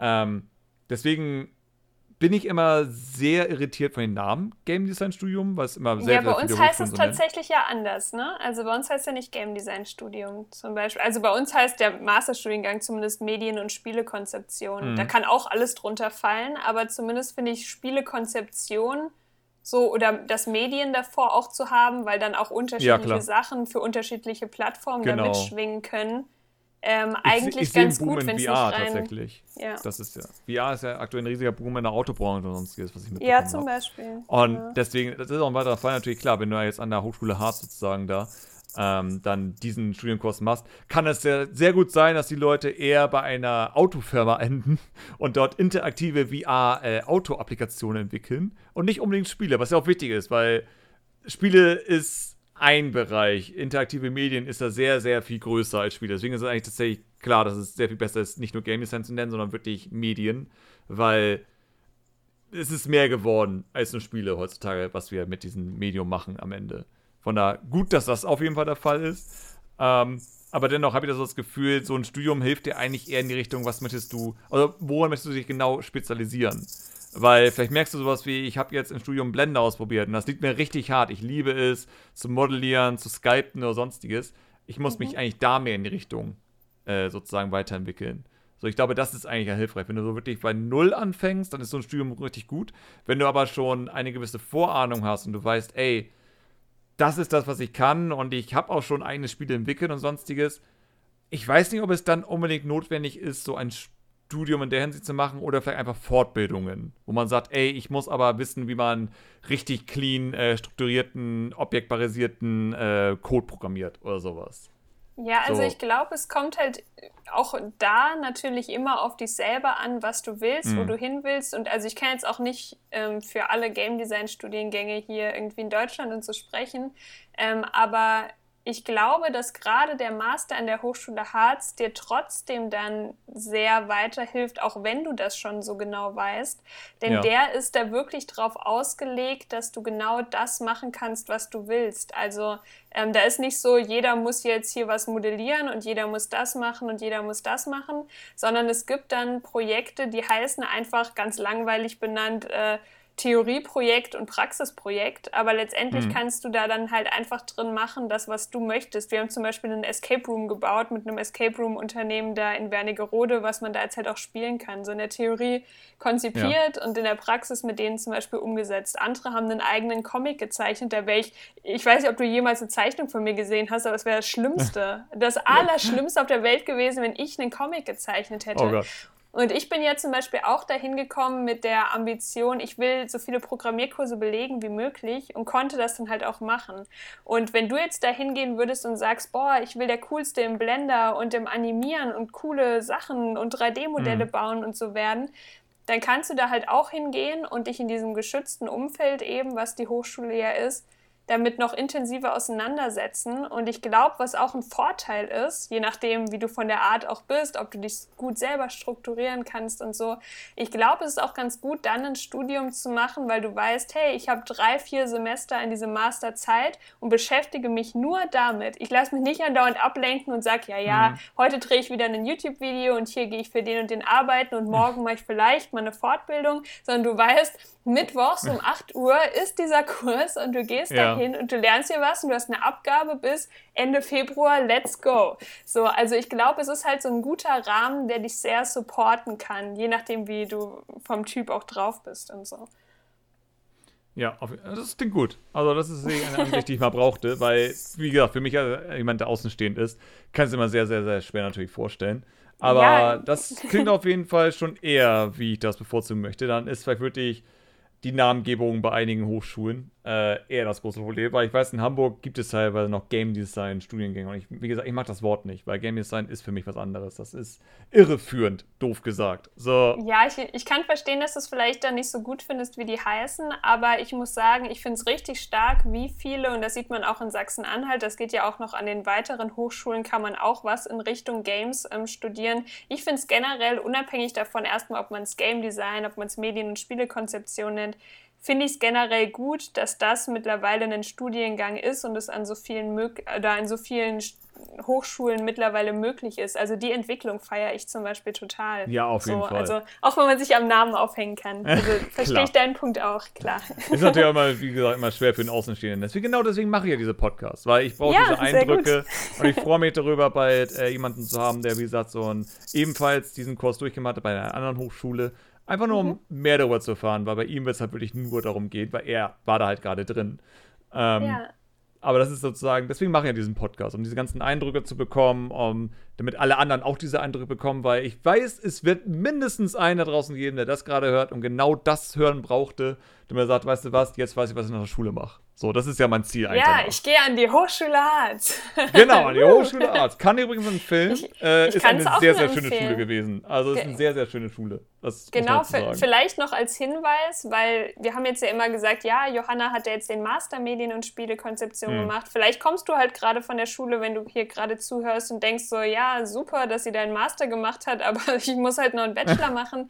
Ähm, an der Hochschule Harz gibt es, und dann ist der Werbeblock für die Hochschule Harz hier beendet, ähm, gibt es auch den äh, Bachelor Medieninformatik und der ist ganz eng verzahnt mit dem äh, Master Medien- und Spielekonzeption. Also mit einigen da hatte ich auch Kurse zusammen von den Bachelorn, gerade wenn man ähm, neu im Master ist und Unity als Kurs erstmal lernen muss und die Bachelor das ja auch machen und man sich dann da so trifft. Und was da enorm cool ist, es gibt zum Beispiel den Kurs Spieleentwurf, wenn du im Bachelor da bist. Und da mhm. ist die Aufgabe am Ende oder die Abgabe des Kurses, dass du am Global Game Jam teilnimmst. Uh, ja. Schön. Mhm, das ist genau. gut. Ich bin auch immer der Ver Verfechter, wenn ihr wissen wollt, mein Spiele wird entwickelt, macht ein Game, ein Game Jam mit. Weil beim ja, Game Jam habt ihr genau Sache. das, was viele sonst nicht erfahren, ein Spiel beenden. Super ja. wichtige Erfahrung. Es ist super wichtig, das einmal erlebt zu haben, wie man ein Spiel beendet. Weil wenn man das nicht lernt, dann lernt man nur die ersten 90%, aber nie die letzten 10%. Aber ja, und was man vielleicht auch hinzufügen muss, und das lernt man auch beim Global Game Jam, ist, dass man sich vor allem am Anfang gerade auch kleinere Spiele vornehmen sollte, auch wenn das einfach nur die mini süßeste Idee mhm. überhaupt ist, aber einfach mal versuchen, auch so eine kleine Sache umzusetzen, weil wenn man von Anfang an ein Open-World-Spiel machen will, ja. sag mal so schwierig, ähm, ja. wenn man sich überlegt, ähm, wie viele Leute an guten Open-World-Spielen beteiligt sind. Aber denk dir auch nur eine kleine Spielidee aus, versuch's einfach mal. Du kannst beim nächsten Game Jam oder in deiner Freizeit ja dann auch immer größer werden, aber einfach auch mal kleine Ideen umsetzen ist immer eine gute Sache. Auf jeden, auf jeden Fall. Fall. Auf jeden Fall. Da bin ich voll dabei. uh, Sehr gut. Okay, gut. Wir haben fast zwei Stunden gesch äh, geschnackt. Ähm, ich danke dir sehr für die ganzen Einblicke. Wir haben sehr, sehr viele Themen heute abgefrühstückt. Ähm, Gibt ja auch so sehr viele, viel Gutes ich, zu diskutieren, ne? Auf jeden Fall. Und ich hoffe, dich eines Tages wieder begrüßen zu dürfen, weil ich glaube, da war noch mehr. Ich glaube, wir haben noch mehr, über das wir reden können, tatsächlich. Oh ja, ähm, das glaube ich. Da, auch. Das, das ist ein endloses Gebiet. Also von daher, äh, deswegen alle, die noch zuhören, guckt gerne Johannas Kanal an. Ich glaube, man findet die einfach unter Johanna daher wenn man einfach auf YouTube eingibt. Ja, Genau, einfach Johanna daher, dann findet genau. man das. Ähm, wenn du nett bist, packst du ja vielleicht auch einen Link in die Show Notes. Ja, ja, auf, auf, auf Patreon auf jeden Fall. Ich weiß nicht, wie es bei Spotify lauf, äh, läuft, dass man da einfach rein verlinken kann. Aber ja, auf jeden Fall Johanna daher sozusagen findet ihr sehr, sehr viele interessante Videos ähm, die tatsächlich sehr gut mit Mind harmonieren, weil sie in eine andere Richtung gehen, aber auch in Richtung Entwicklung. Das ist mir so aufgefallen tatsächlich. Mhm. Äh, von da lohnt es sich, guckt rein auf jeden Fall und ich sage vielen lieben Dank an Johanna. Und ja, sehr gerne, Christian. Immer, immer wieder gerne. Und vielleicht hast du auch mal Lust, äh, wieder in einem YouTube-Video bei mir zu sein. Dann drehen wir den Spieß Fall. auch noch mal rum. Machen wir. Das ist ja ein Hin und Her. Es ist ein Geben und Nehmen, so wie es sein soll. Sehr schön. sehr gut, schön. Okay, gut. Dann äh, sage ich Tschüss und an alle anderen bis zum nächsten Mal. Jo, tschüss.